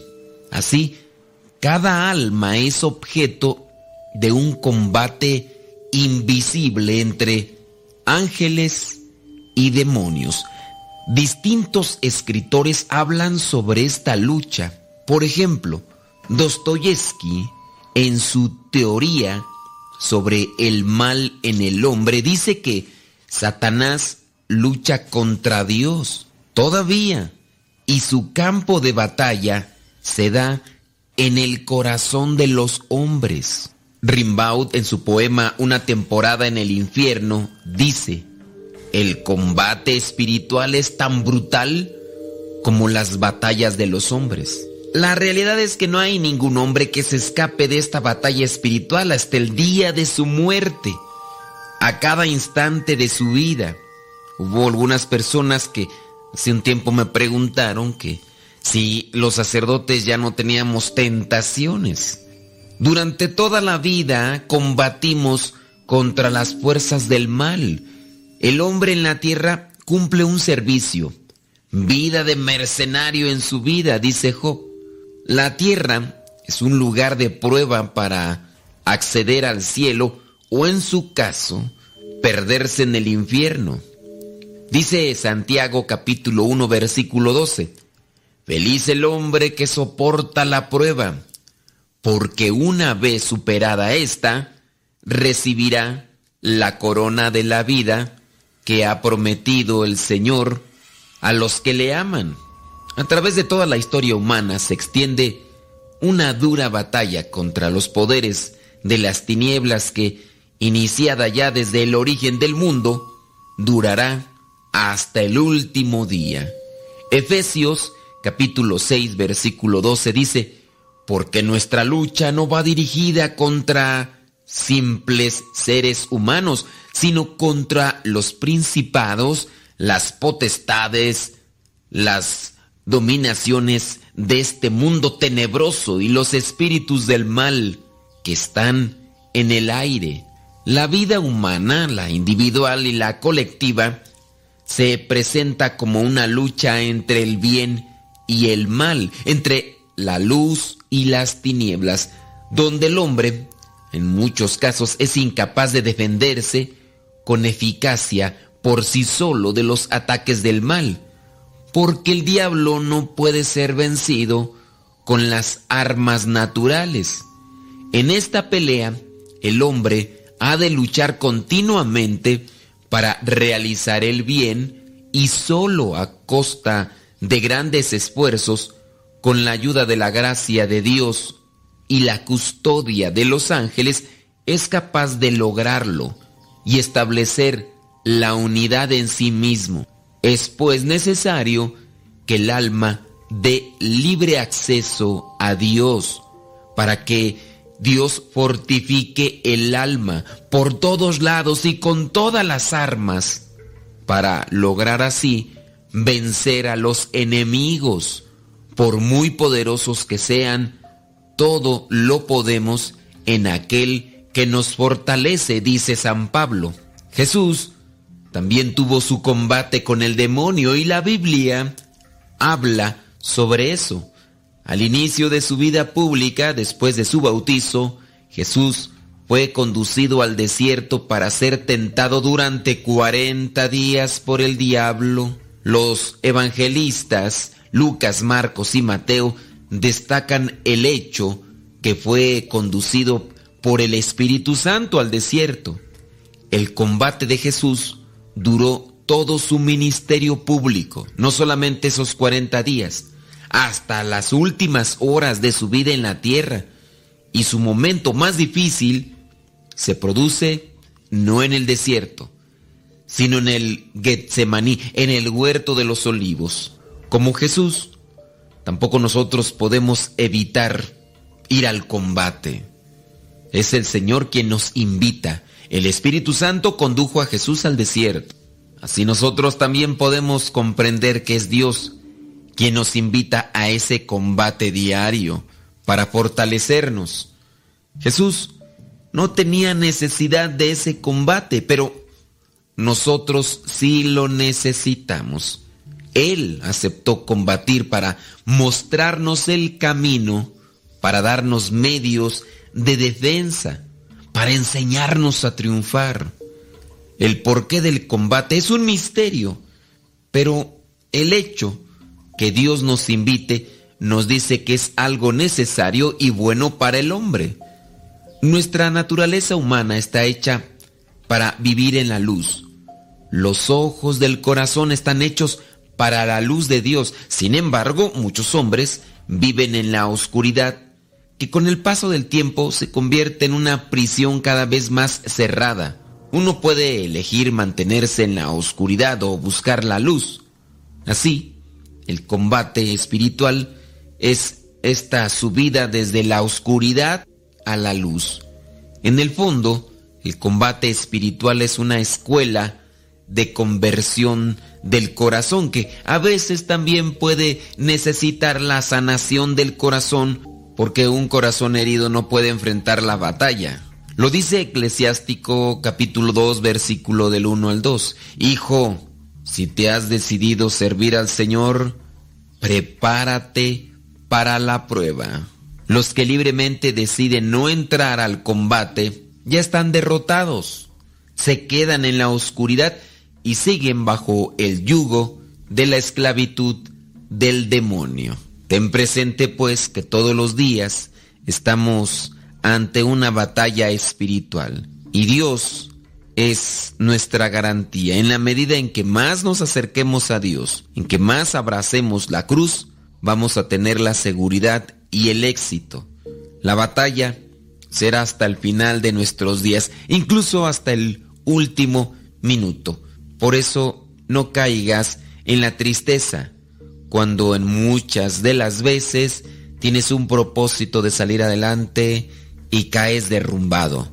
Si tienes vida, Dios todavía te está dando la oportunidad de agarrar su mano y levantarte para nuevamente retomar esa batalla que tenemos en el mundo, en nuestra mente, en nuestro corazón. Dice la misma carta a los Efesios capítulo 6 versículo 10, y ahora hermanos busquen su fuerza en el Señor, en su poder irresistible, protéjanse con toda la armadura que Dios les ha dado para que puedan estar firmes contra los engaños del diablo, porque no estamos luchando contra poderes humanos, sino contra malignas fuerzas espirituales del cielo, las cuales tienen mando, autoridad y dominio sobre el mundo de tinieblas que nos rodea.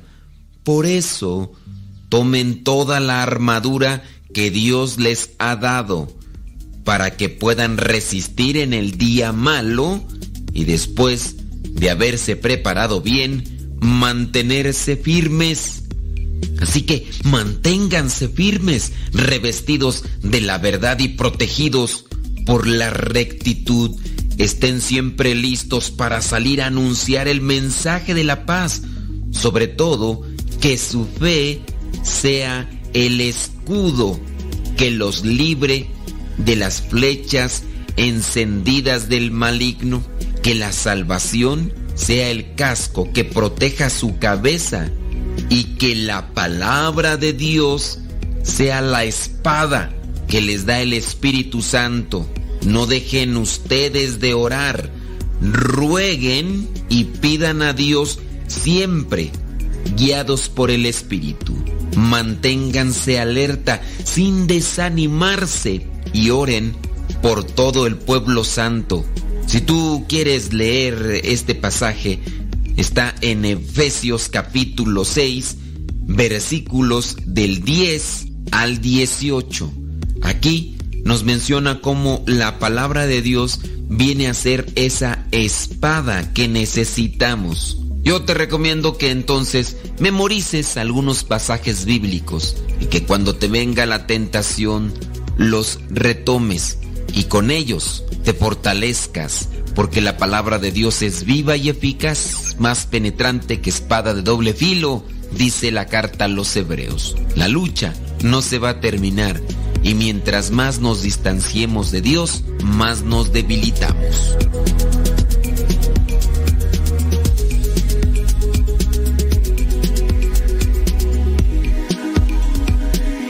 ¿Cuántas veces siendo niño te recé?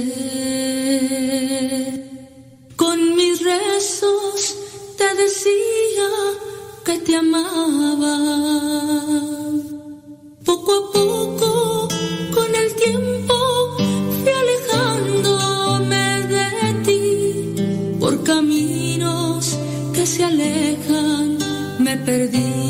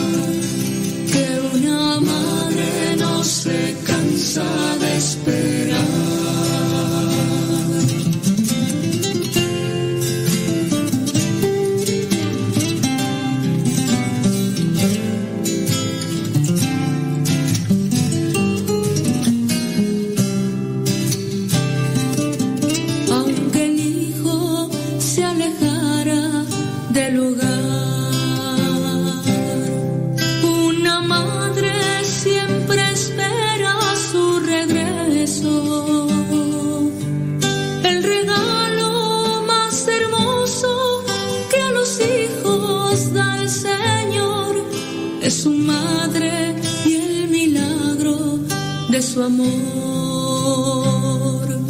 Es su madre y el milagro de su amor.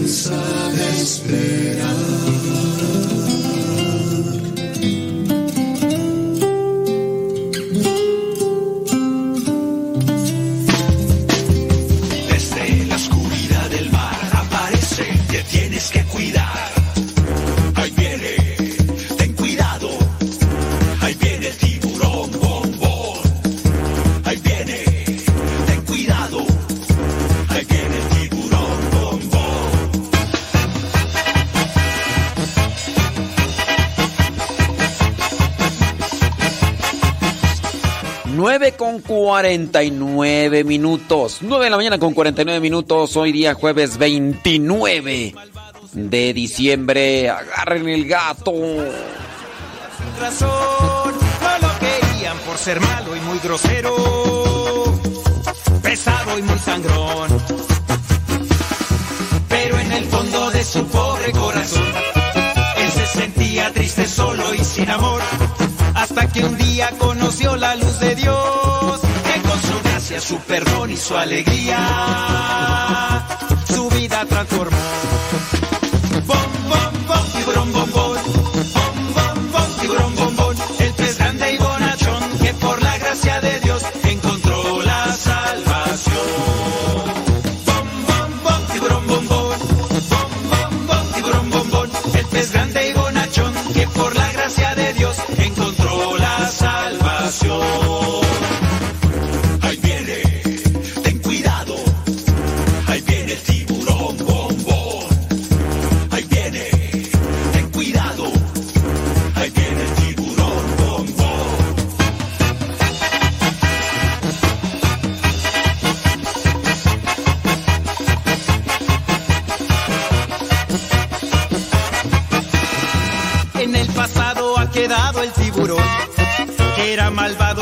causaba gran terror.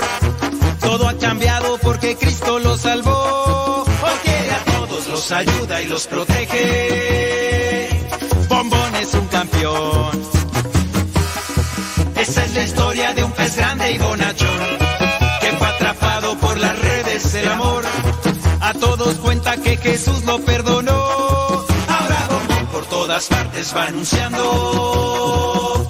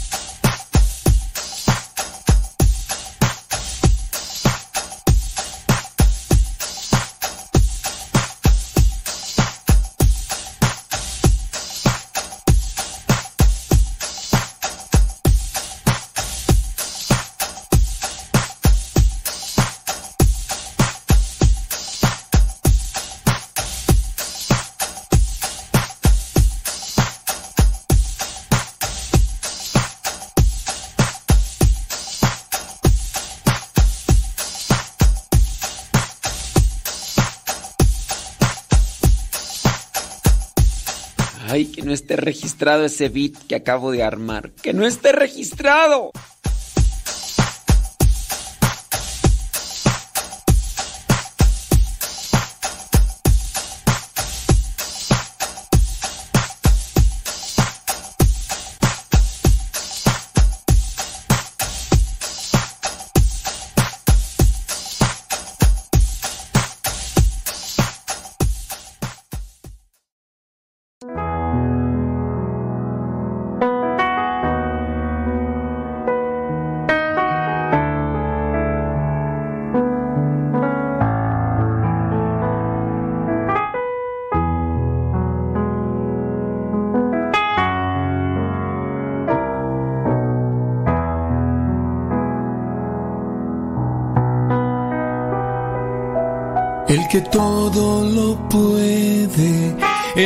Es poderoso, el que es puro y perfecto,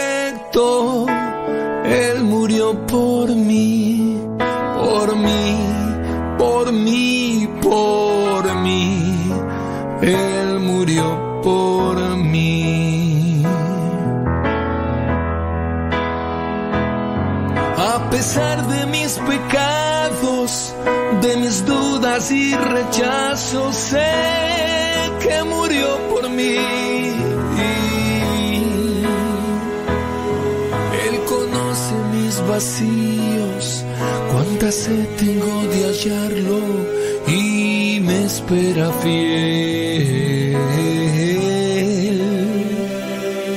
Aunque yo lo crucifico, cada día, cada hora.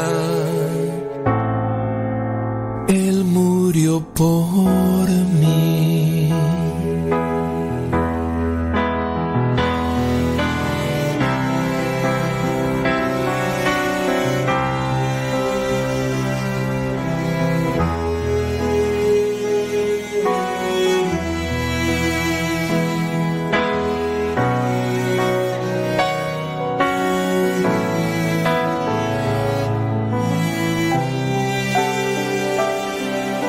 Que todo lo puede, el que es poderoso, el que es puro y perfecto, Él murió por mí, por mí, por mí, por mí, Él murió por mí. A pesar que soy tan necio, sé que murió por mí. Aunque yo soy tan pequeño, me reconoce por mi nombre, se ha fijado en mí. Aunque yo lo crucifico, cada día, cada hora.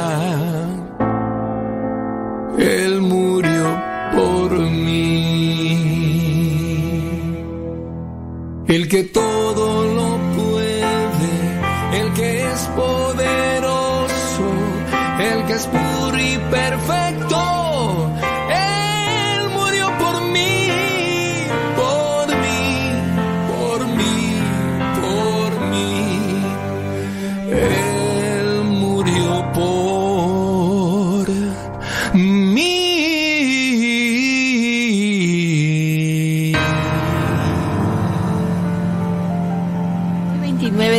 29 de diciembre la iglesia recuerda a Santo Tomás de Becket, arzobispo y mártir.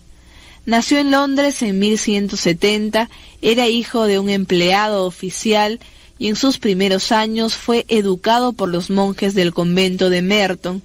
A los 24 años consiguió un puesto como ayudante del arzobispo de Inglaterra, el de Canterbury, quien se dio cuenta que Tomás tenía cualidades excepcionales para el trabajo, así que le fue confiando poco a poco oficios más difíciles e importantes. Lo ordenó de diácono y lo encargó de la administración de los bienes del arzobispado. Lo envió varias veces a Roma a tratar asuntos de mucha importancia. Tomás, como buen diplomático, había obtenido que el Papa Eugenio III se hiciera muy amigo del rey de Inglaterra, Enrique II, y éste, en acción de gracias por tan gran favor, nombró a nuestro santo, cuando solo tenía 36 años, como canciller o ministro de Relaciones Exteriores. Tras la muerte del arzobispo Teobaldo en 1161, el rey Enrique II de inmediato pensó en Santo Tomás como el mejor candidato para ocupar dicho cargo.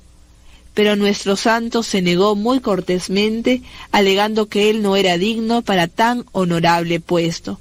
Sin embargo, un cardenal de mucha confianza del sumo pontífice Alejandro III lo convenció de que debía aceptar, y al fin lo hizo. Cuando el rey empezó a insistirle en que aceptara el oficio de arzobispo, Santo Tomás le hizo una profecía o un anuncio que se cumplió a la letra. Le dijo, si acepto ser arzobispo, me sucederá que el rey que hasta ahora es mi gran amigo se convertirá en mi gran enemigo. Enrique no creyó que fuera a suceder así, pero así pasó. Ordenado de sacerdote y luego consagrado como arzobispo, pidió a sus ayudantes que en adelante le corrigieran con toda valentía cualquier falta que notaran en él. Como él mismo lo había anunciado, los envidiosos empezaron a calumniar al arzobispo en presencia del rey. Dicen que en uno de sus terribles estallidos de cólera, Enrique II exclamó, No podrá haber más paz en mi reino mientras viva Becket. ¿Será que no hay nadie que sea capaz de suprimir a este clérigo que me quiere hacer la vida imposible? Al oír semejante exclamación de labios del mandatario, cuatro sicarios se fueron donde el santo arzobispo resueltos a darle muerte. Estaba él orando junto al altar cuando llegaron los asesinos. Era el 29 de diciembre de 1170. No opuso resistencia y murió diciendo, Muero gustoso por el nombre de Jesús y en defensa de la iglesia. Estamos a unos días de que termine este año y de que inicie el año nuevo y en muchas partes ustedes van a escuchar que se ofrecen todo tipo de recetas, secretos, amuletos o ritos mágicos para que supuestamente el año nuevo traiga salud, dinero, amor, éxito, etc. Pero un año nuevo, piensa amigo, amiga que me escuchas, no trae mágicamente lo que depende del trabajo del ser humano. Para quien no trabaja o es irresponsable, o mal administrador, o se cierra en sí mismo, el año nuevo solo puede traer cosas negativas. En cambio, para quien lo inicia con una actitud positiva, con decisiones correctas, con proyectos reales y esfuerzos cotidianos, el año nuevo puedes tener la seguridad que es la oportunidad de bendecir tu vida. En este tiempo hay muchas personas que se preguntan si los amuletos o los rituales son buenos o malos. La respuesta es fácil.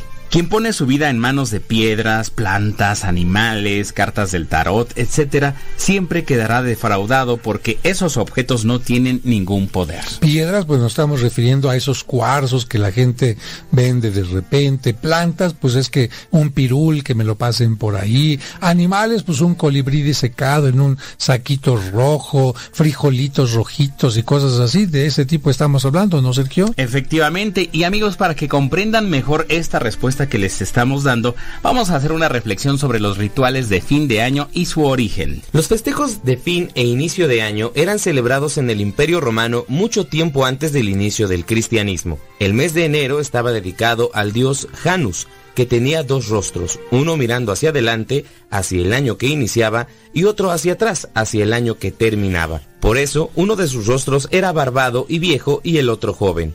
De ahí surgió la representación del año viejo como un anciano y la del año nuevo como un bebé. Durante el tiempo del año nuevo, los romanos invitaban a comer a sus amigos y se intercambiaban miel con dátiles e higos.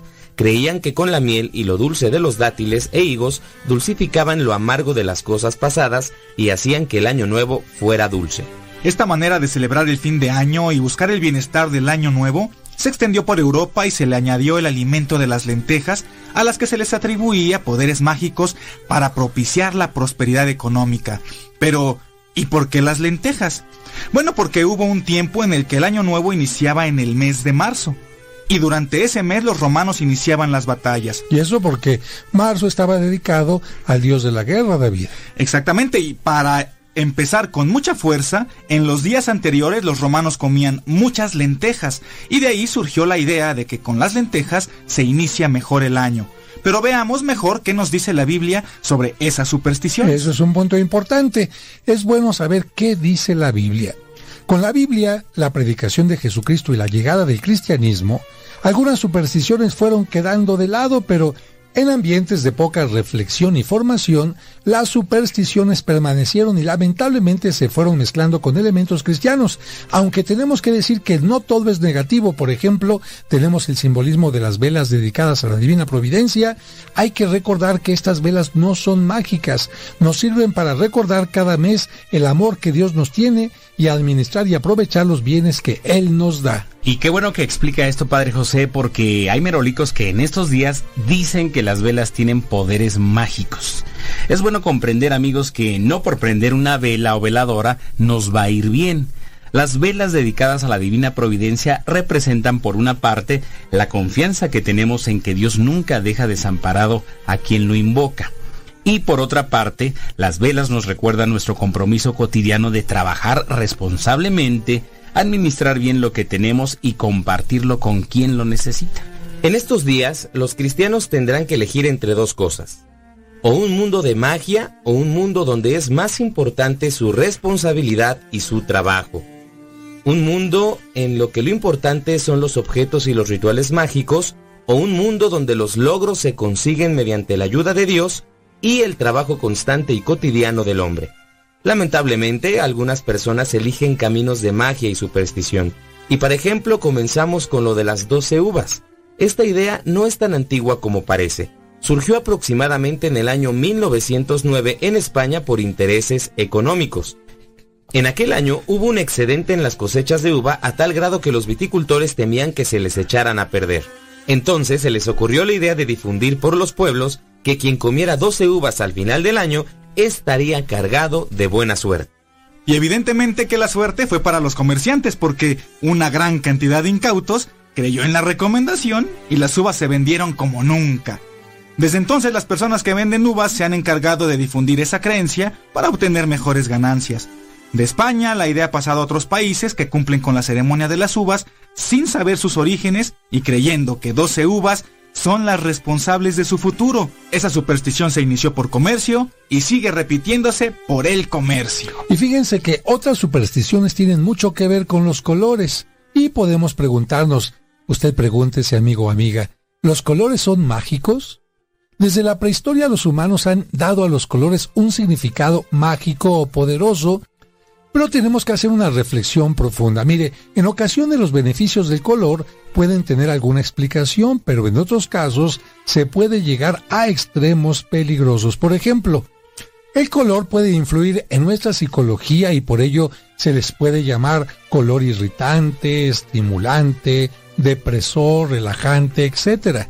Quienes se dedican a hacer publicidad saben que determinados colores llaman la atención y son estimulantes.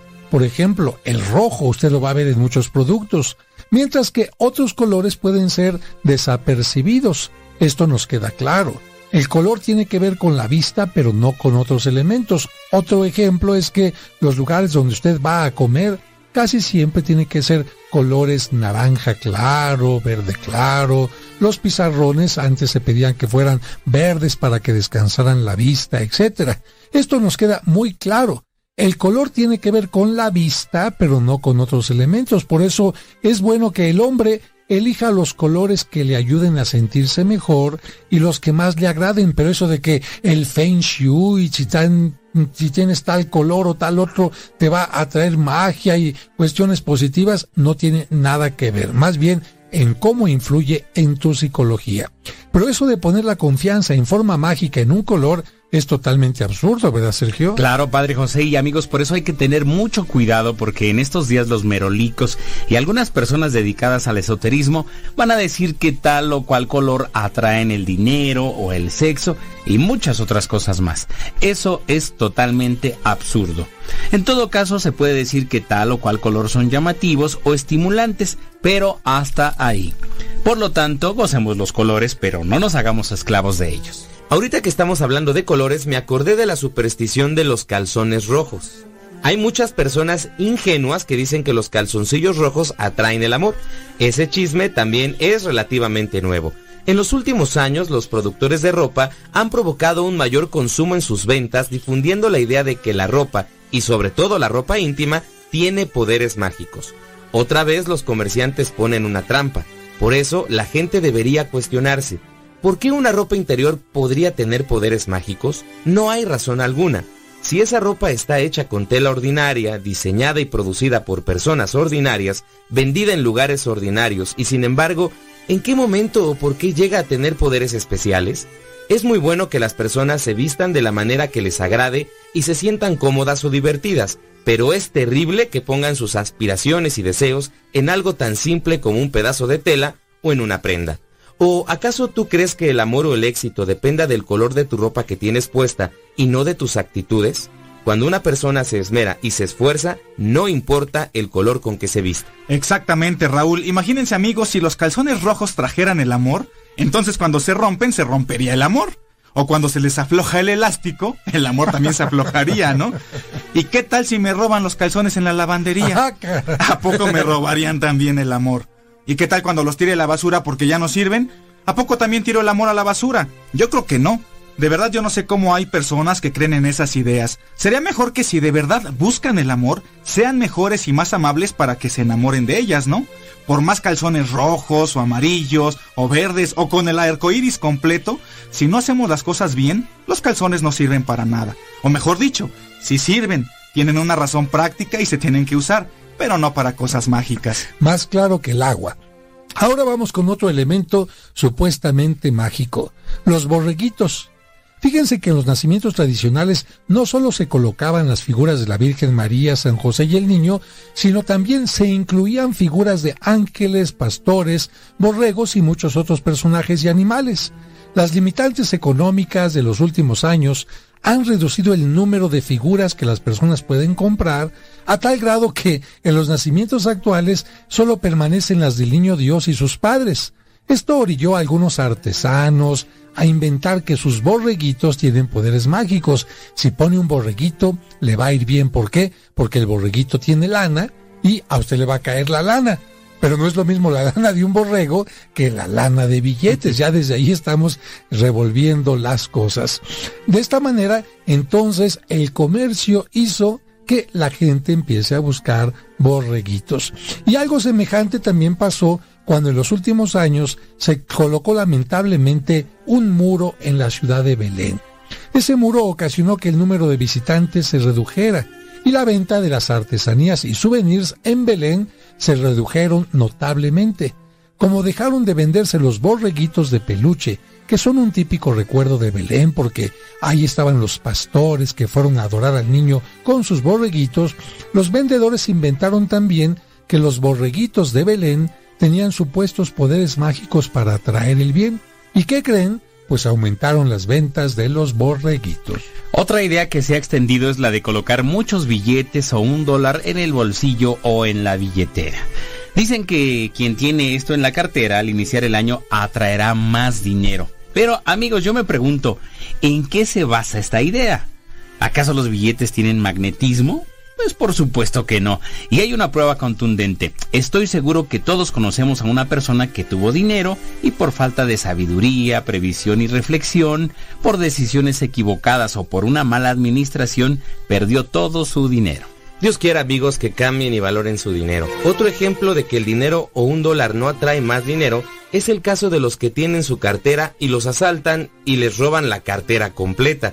El dinero es fruto del trabajo y para conservarlo o multiplicarlo tenemos que aprender a ahorrar e invertir. Así que en lugar de llenarnos los bolsillos, tenemos que esforzarnos, poner mayor entusiasmo en nuestro trabajo y administrar bien lo que ganamos. Otro elemento de superstición son las maletas paseadas. Dentro de tantas invenciones para obtener cosas para el año nuevo, alguien inventó que para conseguir viajes es necesario pasearse a las 12 de la noche cargando muchas maletas, aunque no sean tuyas. Pero ¿en qué se podría basar esta idea? ¿Las maletas son mágicas? ¿Con este rito se implora a algún dios desconocido? Por supuesto que no. Fíjense que un ejemplo de la falsedad de esta superstición lo encontramos en los maleteros de los aeropuertos y las centrales camioneras. Ellos cargan muchas maletas no solo en estos días, sino todo el año. Si la fórmula mágica fuera cierta, pues ellos estarían viajando constantemente. ¿Por qué? Pues porque están sacando maletas. Y la realidad es que siguen cargando maletas todo el año, pero no viajan. Yo creo que los que creen en estas cosas, más que cargar maletas, están cargando supersticiones. Y fíjese, Padre José, que ayer precisamente me tocó escuchar a una persona en la, en la televisión diciendo que en la última noche del año el pan o las espigas tienen poderes especiales. Ah, caray. Sí, entonces, bueno, cuando el conductor de este programa le hizo la pregunta cómo recibían esos poderes, pues esta persona no supo contestar, lógicamente, pero continuó hablando como merolico, es decir... Buena pregunta, porque bueno, ¿qué es una harina mágica? Este, la levadura es mágica, o, o los vino a hacer la, una damadrina, o qué, para que hagan poderes, ¿no, Sergio? Claro que sí, padre José, le preguntan, ¿y cómo surge el poder? Pues no, no hay poder, no saben de dónde de dónde decir, de, de, dónde sale esto. Y además decía que si se tiene llena la mesa con pan o espigas, nunca faltará el alimento. Si fuera así, las tiendas que venden espigas o pan nunca tendrían problemas económicos. Y esto es totalmente falso. Sí, yo conozco una panadería que tuvo que cerrar porque le fue muy mal. Así es, padre. Es cierto que la espiga se ha convertido en un signo de alimento. Es también un signo de la Eucaristía. Pero los signos no producen nada, solo significan las cosas. Es como si por poner el signo de pesos en tu casa, ese signo te produciera dinero. ¿Tú crees que sí lo haría? Yo no sé por qué hay muchas personas que prefieren darle un sentido mágico a las espigas o al pan en lugar de acercarse a recibir la comunión y a recibir en ella al Dios verdadero. Estar cerca de Dios siempre nos hace vivir mejor. Por eso ya hemos dicho que las velas dedicadas a la divina providencia significan la luz de Dios en nuestra vida. También nos recuerdan que Dios es providente y nos bendice con una tierra que produce frutos, pero orar a la divina providencia incluye también nuestro trabajo, nuestra sabiduría, generosidad y misericordia, y sobre todo en este año. Nosotros no ponemos nuestra vida en el poder de una vela o de fuerzas extrañas. Ponemos nuestra vida en las manos de Dios y la vela es solo un signo de ello. Quienes piensan que las velas tienen poderes especiales invitan a las personas a creer en diversos colores y modelos, pero tú que nos escuchas, ¿crees que para Dios es más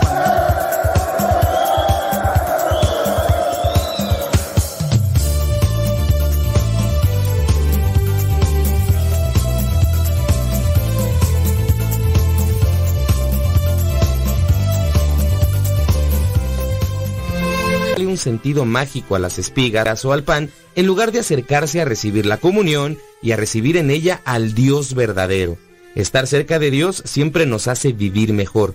Por eso ya hemos dicho que las velas dedicadas a la divina providencia significan la luz de Dios en nuestra vida. También nos recuerdan que Dios es providente y nos bendice con una tierra que produce frutos. Pero orar a la divina providencia incluye también nuestro trabajo, nuestra sabiduría, generosidad y misericordia, sobre todo en este año.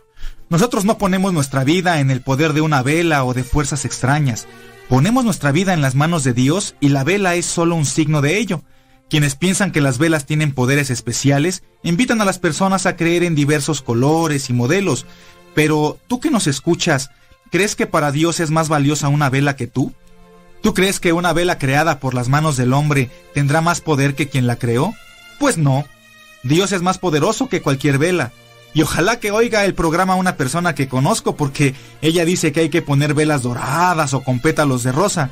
Pero la prueba de que eso no funciona es que el año pasado hasta se le quemó el mantel por andar haciendo sus cosas. Por si fuera poco todo lo anterior, en los últimos años el esoterismo ha invitado a sus seguidores a que escojan tres piedras de las que más les gusten. Pueden ser cuarzos, dicen ellos, o piedras preciosas, y les dicen estos merolicos que esas piedras van a simbolizar en su casa salud, amor y dinero. Con eso hacen creer que las piedras tienen poderes especiales que no tienen. Piense, si las piedras o minerales tuvieran poderes mágicos, las personas que trabajan en las minas de cuarzos estarían llenas de bendiciones y no es así. A veces hasta mueren en estos lugares por accidentes. Y no todas las personas que tienen las piedras preciosas les va bien, a veces arriba las manos chatita. Y cal buena suerte, será para el raterillo, ¿verdad? Claro, padre José, y fíjese que también hay personas que invitan a sus seguidores a iniciar el año con una limpia. Sí, amigos, con una limpia de hierbas o incienso o con un baño de esencias. Les dicen que con esas cosas purifican el alma y les retiran las energías negativas. Le voy a hacer un trabajo. Inventan aromas y venden recetas, en fin. También dicen que hagan una limpia en su hogar, barriendo con pirul y otras cosas más. Y lo peor de todo es que mezclan esas creencias con elementos católicos porque van a las iglesias a pedir agua bendita, pero no para bendecir su hogar, sino para hacer una limpia con agua bendita y pirul. Ante esas ideas, Cristo nos enseña que la limpieza del alma no se da con esencias, sino con cambios de actitud, con el arrepentimiento y por supuesto con la confesión. Y en lo que se refiere a las limpias, tenemos que decir que es buena la limpieza de la casa y del hombre. Pero Cristo en una ocasión comentó, ustedes limpian perfectamente lo de afuera, pero dejan sucio lo de dentro.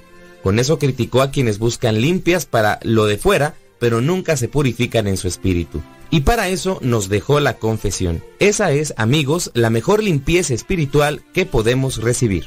Así que como pueden ver, eh, alguien inventa este tipo de cosas. ¿Con qué fundamento? Con ninguno. ¿Quién inventa lo de las uvas? Alguien que se le ocurre, lo de los calzones otro, lo de las piedras, y le van a inventar todo lo que se les antoje, pero usted no sea incauto o incauta. Termine el año en forma inteligente y comiéncelo también de la misma manera.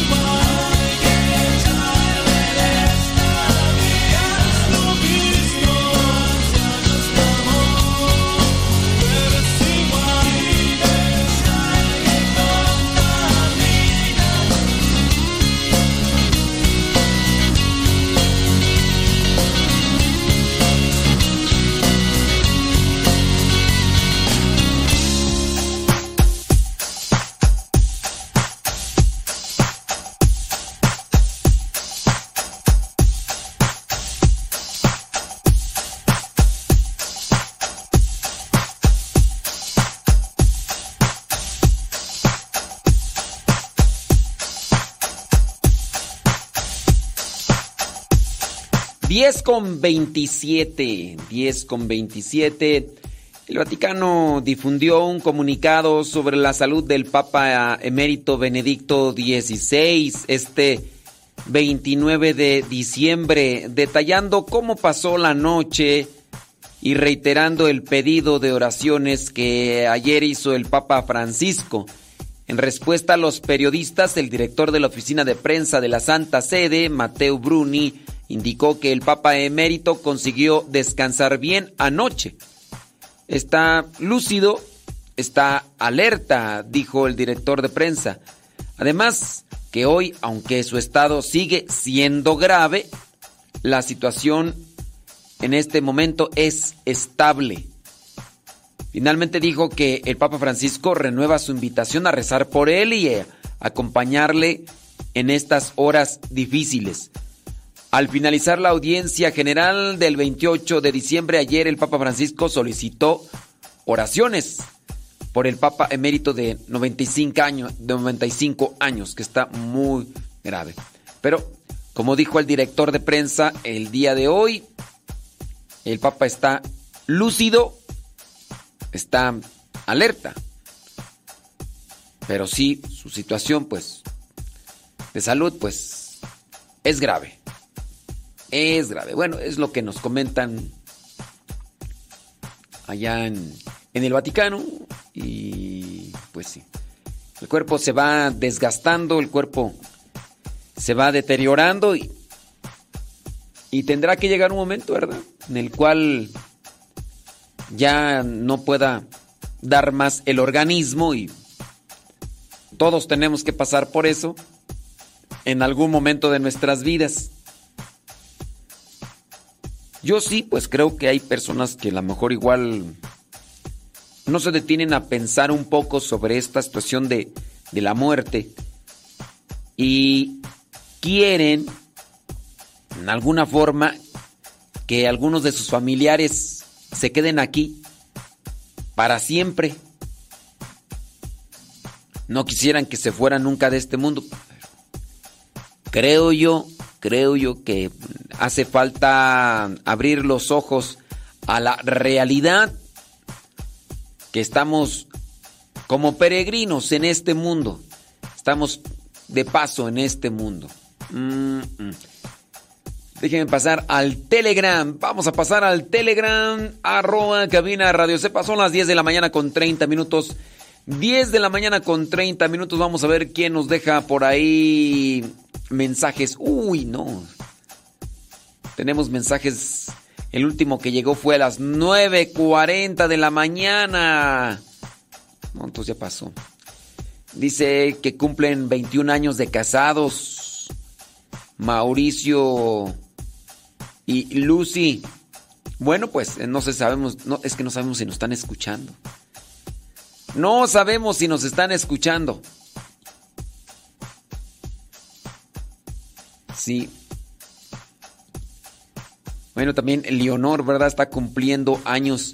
Leonor está cumpliendo años y Mauricio Zurita. Bueno, pues vamos a ponerles a ellos un aniversario de bodas, uno por su cumpleaños, las mañanitas.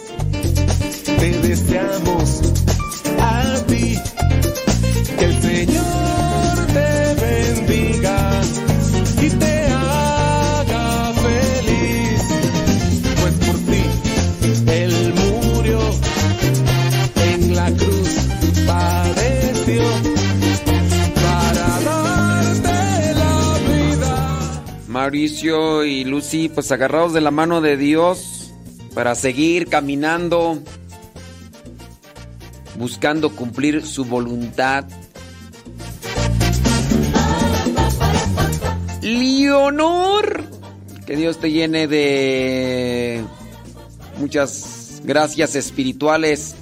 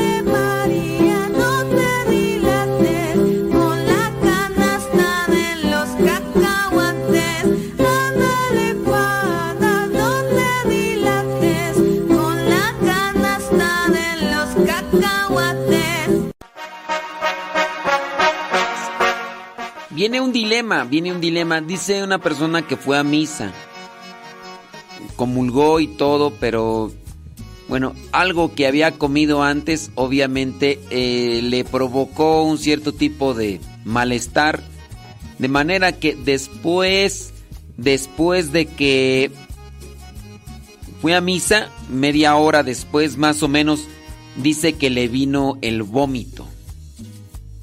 ¿Ahí qué sucede? ¿Ahí qué sucede?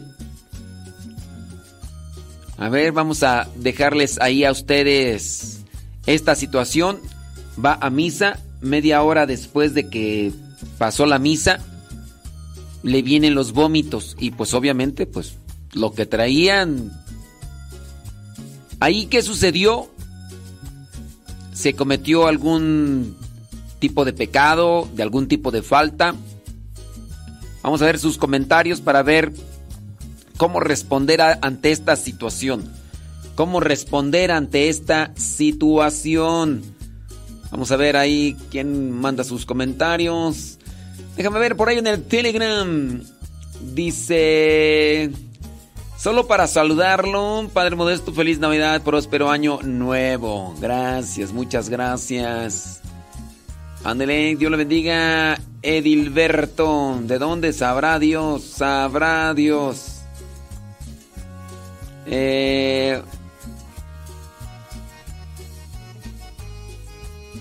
muy bien, bueno, piden piden oración por Matías Núñez Rosales que se cayó y se golpeó en su cabeza. Vamos a a tenerlo ahí en la oración.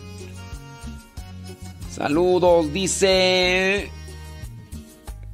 Ándele. Saludos desde Morganton, Carolina del Norte, dice Lupe Barriga. Saludos. Gracias, qué bueno. Ándele pues. Muchas gracias, Laura Gutiérrez. Saludos, Laura Gutiérrez. Eso. Sí. No creo que sea algo malo debido a que no fue algo que se le provocó. Ok, bueno, ese es el comentario. Persona que va a misa media hora después vinieron los vómitos. Allí que... ¿Qué pasa? Dice por acá una persona, no creo que sea algo malo debido a que no fue algo que se provocó.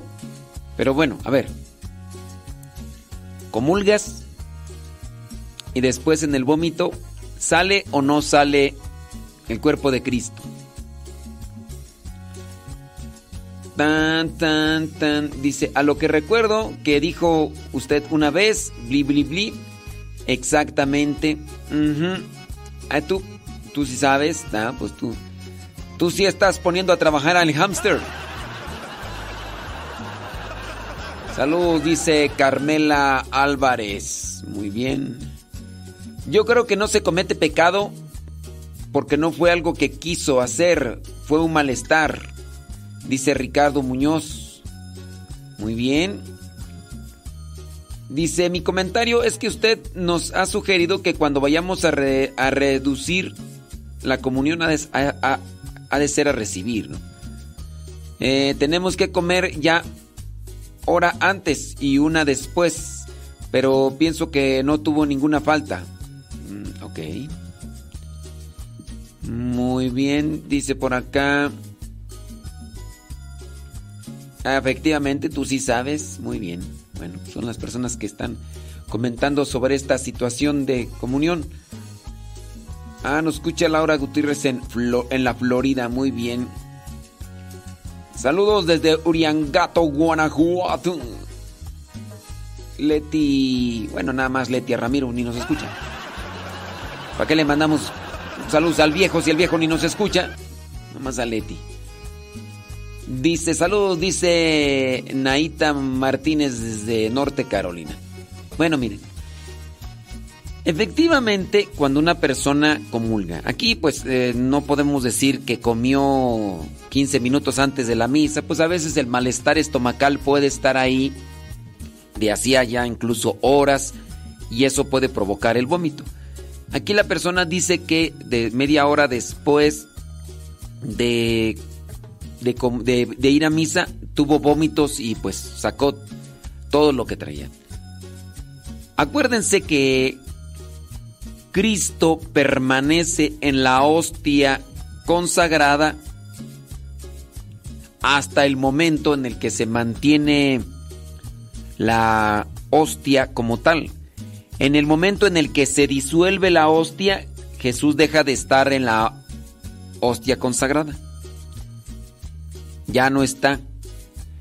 Supongamos que fueron media hora después de misa, más otros 10 minutos. Estaríamos hablando cerca de 40 minutos. En 40 minutos la hostia consagrada, Jesús, Eucaristía que recibió, se disolvió sin duda en el organismo, dado a que en, en el estómago existen cierto tipo de ácidos que de inmediato comienzan a trabajar para disolver lo que consumimos y esto que eh, el alimento tiene como nutrimentos sea aprovechado por el organismo. Por lo tanto, no te sientas mal.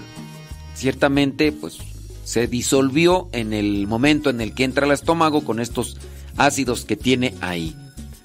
Una sugerencia para las personas que tienen enfermitos que pudieran no consentir nada de alimento. Si a una persona enferma le llevaron la comunión y a los 5 minutos, 10 minutos tiene un vómito, traten ustedes de agarrar eso, colocarlo en agua, colocarlo en agua y dejarlo allí. ¿Por qué? La hostia consagrada en agua se disuelve con el paso del tiempo. No puedo decirles en cuánto tiempo se disuelve, pero la hostia consagrada se disuelve. Entonces, al disolverse la hostia consagrada, lo que hace esa agua es ponerla en una maceta.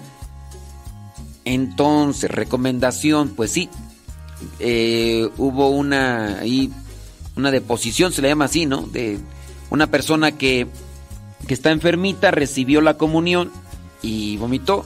Bueno, agarren eso, pónganlo en agua y déjenlo allí y mientras se disuelve, ya después de que se disuelva, lo colocan en una maceta. El derecho canónico establece que la presencia real en sangre y divinidad de nuestro Señor Jesucristo se mantiene en la hostia consagrada hasta el momento en el que se mantienen todavía visibles lo que vendría a ser las, los componentes de la hostia. Si ya se disuelve, entonces ya no. Sí, ándele, pues entonces, este, no se sienta mal, échele ganas y nomás hay que tener cuidado. Y también otra recomendación, si ustedes van a la misa y, andan un poquito así como que incómodos del estómago y por una cuestión y otra, mejor no, no consumir. Ustedes no pecan si no comulgan. No pecan si no comulgan. Hay personas que pueden llegar tarde a misa. Si llegaste tarde a misa, no comulgues. Porque puede ser que si llegaste tarde, pues bueno, vas a ser también causa de, de escándalo. No comulgues. Ir a misa y no comulgar no es pecado. Hay que tener presente que el pecado se realiza cuando es misa de precepto y uno no va. Pero si llegas tarde a misa y no comulgas, no es pecado. Entonces no, yo diría, pues en caso mejor, también están enfermos, traen un malestar en el estómago, no comulguen y, y listo. Muy bien. Ya ves, me dijiste que, que iba a ser en enero cuando ibas a ser abuela y no. Ya, ya es abuela, no, pues muchas felicidades. Muchas felicidades a la abuelita. Oh, mira. Bien cachetoncita salió la niña, criatura del Señor. No, pues felicidades. Sí. No, pues aquí no sabemos. Acá están preguntando que por qué vomitaste. No, pues hay veces de repente situaciones, ¿no? Que se dan que... Sí, di- Ujú. Sí, pero sí, cuando tengan esta... Cuando tengan ese malestar, lo mejor es no... eh. Ándale, pues María López, allá en McAllister, Oklahoma. Ándele, pues. Salud, dice. Padre, ¿y qué es llegar tarde a misa? Llegar tarde a misa es llegar después de que comenzó. Pues eso es llegar tarde. Ya comenzó, llegaste tarde.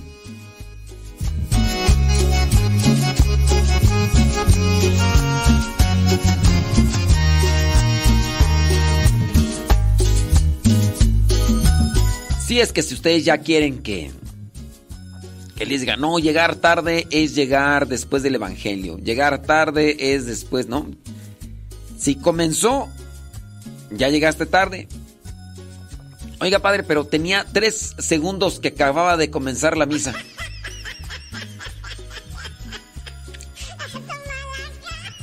Llegaste tarde ya.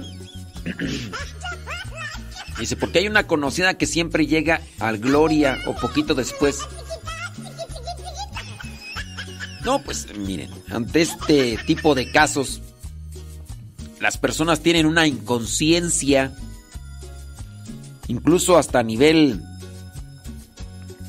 de civismo, de, de urbanidad.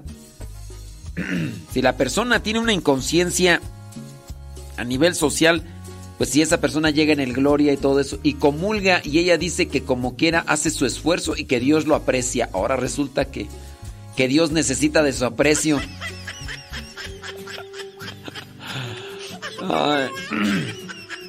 Dios mío santo.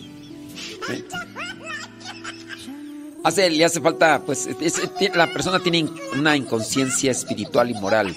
Necesita evangelización. Necesita un cierto tipo de reflexión sobre eso, pero... Pues bueno, son personas que a veces se mantienen en una postura de necedad, de orgullo y sin duda mucha soberbia. Quizá la mejor porque está sirviendo en el altar, está sirviendo en un grupo de iglesia y ya piensa que Dios le debe favores.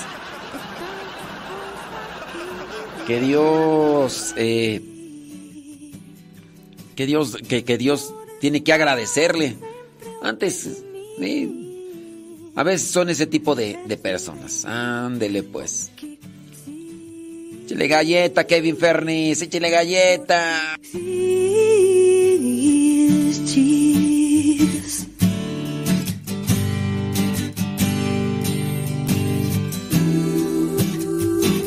Uma coisa quero confessar. Ay, Verónica Ibarra, ay, Verónica Ibarra.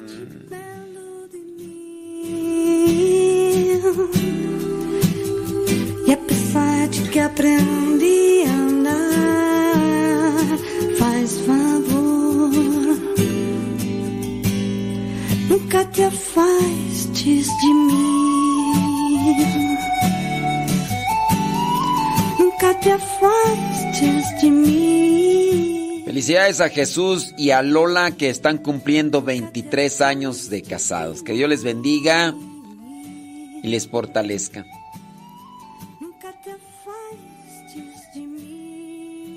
Ándele.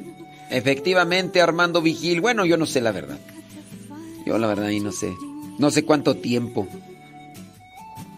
Es que acá ya se armó un debate, tú. Hay varias personas que dicen que 10, que 15 minutos, que 5 minutos eh, la hostia consagrada dura en el estómago.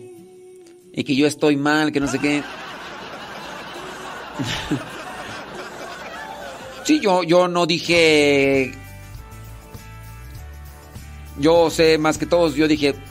Si después de media hora sin duda ya se disolvió y ya. Sí, dicen que por qué digo yo datos inexactos, que yo no estoy en lo correcto, que mejor no diga nada.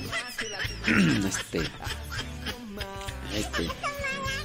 Eh, son las 10 con 49. Está bien.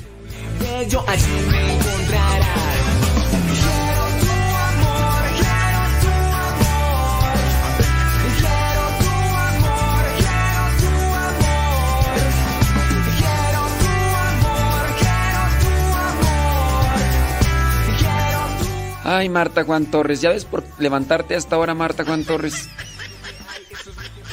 Desde hace rato ya hemos felicitado a Leonor Marta Juan Torres. Pero pues como te acabas de levantar, pues, pues por eso no acabas, no, has- escuchado Marta Juan Torres. Ay, no. Esa es vida y que no se acabe.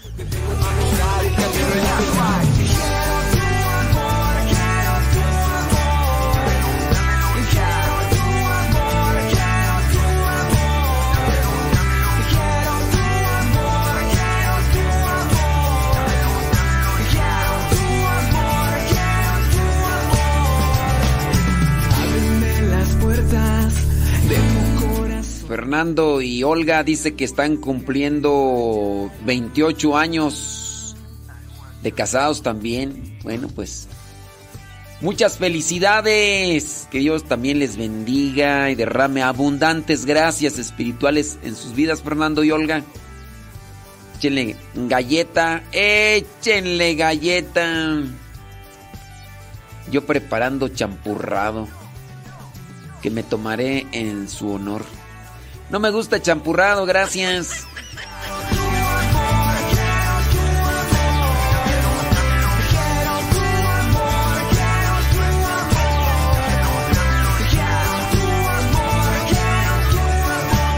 Échale la culpa a la pirinola, échale la... No, hombre, si nunca aceptas, nunca aceptas.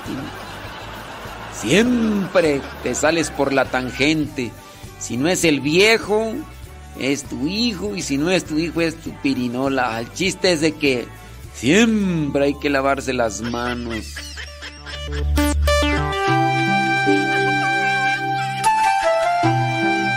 ¡Viva México! El chiste es nunca reconocer, ¿verdad? No.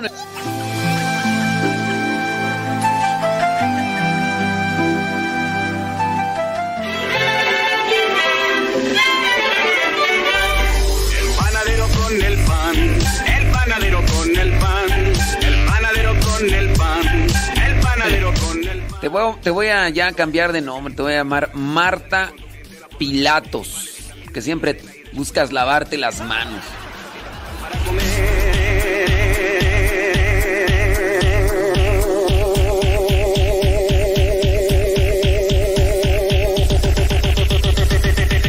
Los cuernos. ¡Marta Pilato!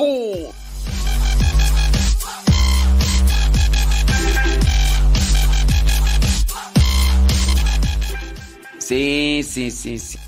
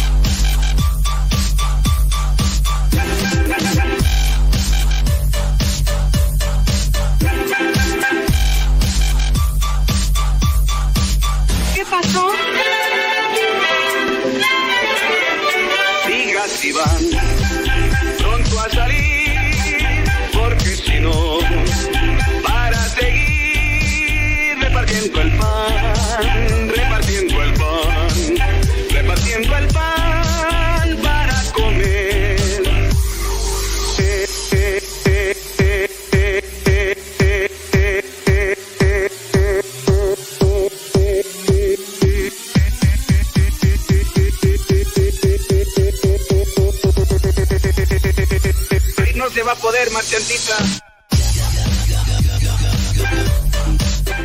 Preguntan, dice, mm, cuando comulgamos podemos morder la hostia o tenemos que esperar a que se disuelva sola.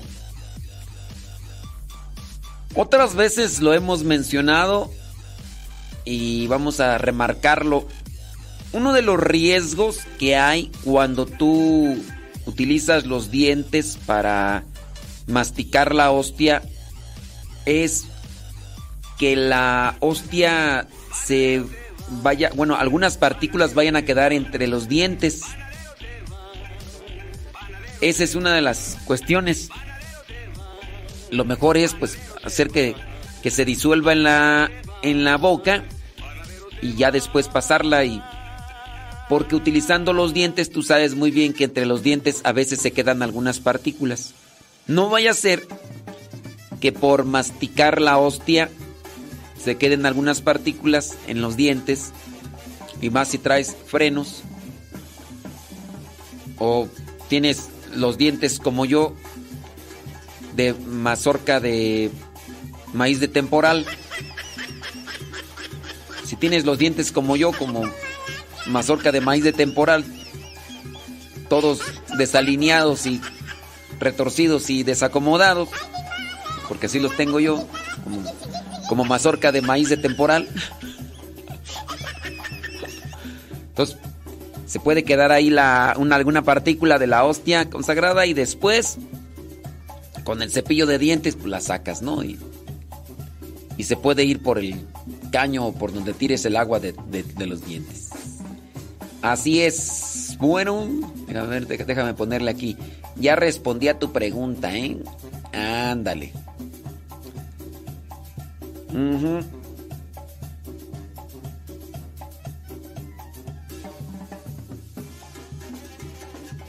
Sí, sí, sí. Saludos desde Massachusetts, dice Maribel Rodríguez. Saludos a Maribel, a Chilindrina, hombre. Ah, ya, ya tiene ratillo que no nos escucha. Sí, sí, sí, sí.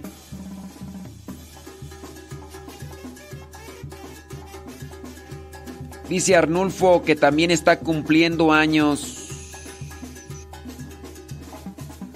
Pero pues él pues dice que, que una felicitación especial para su esposa, pero no pone su nombre.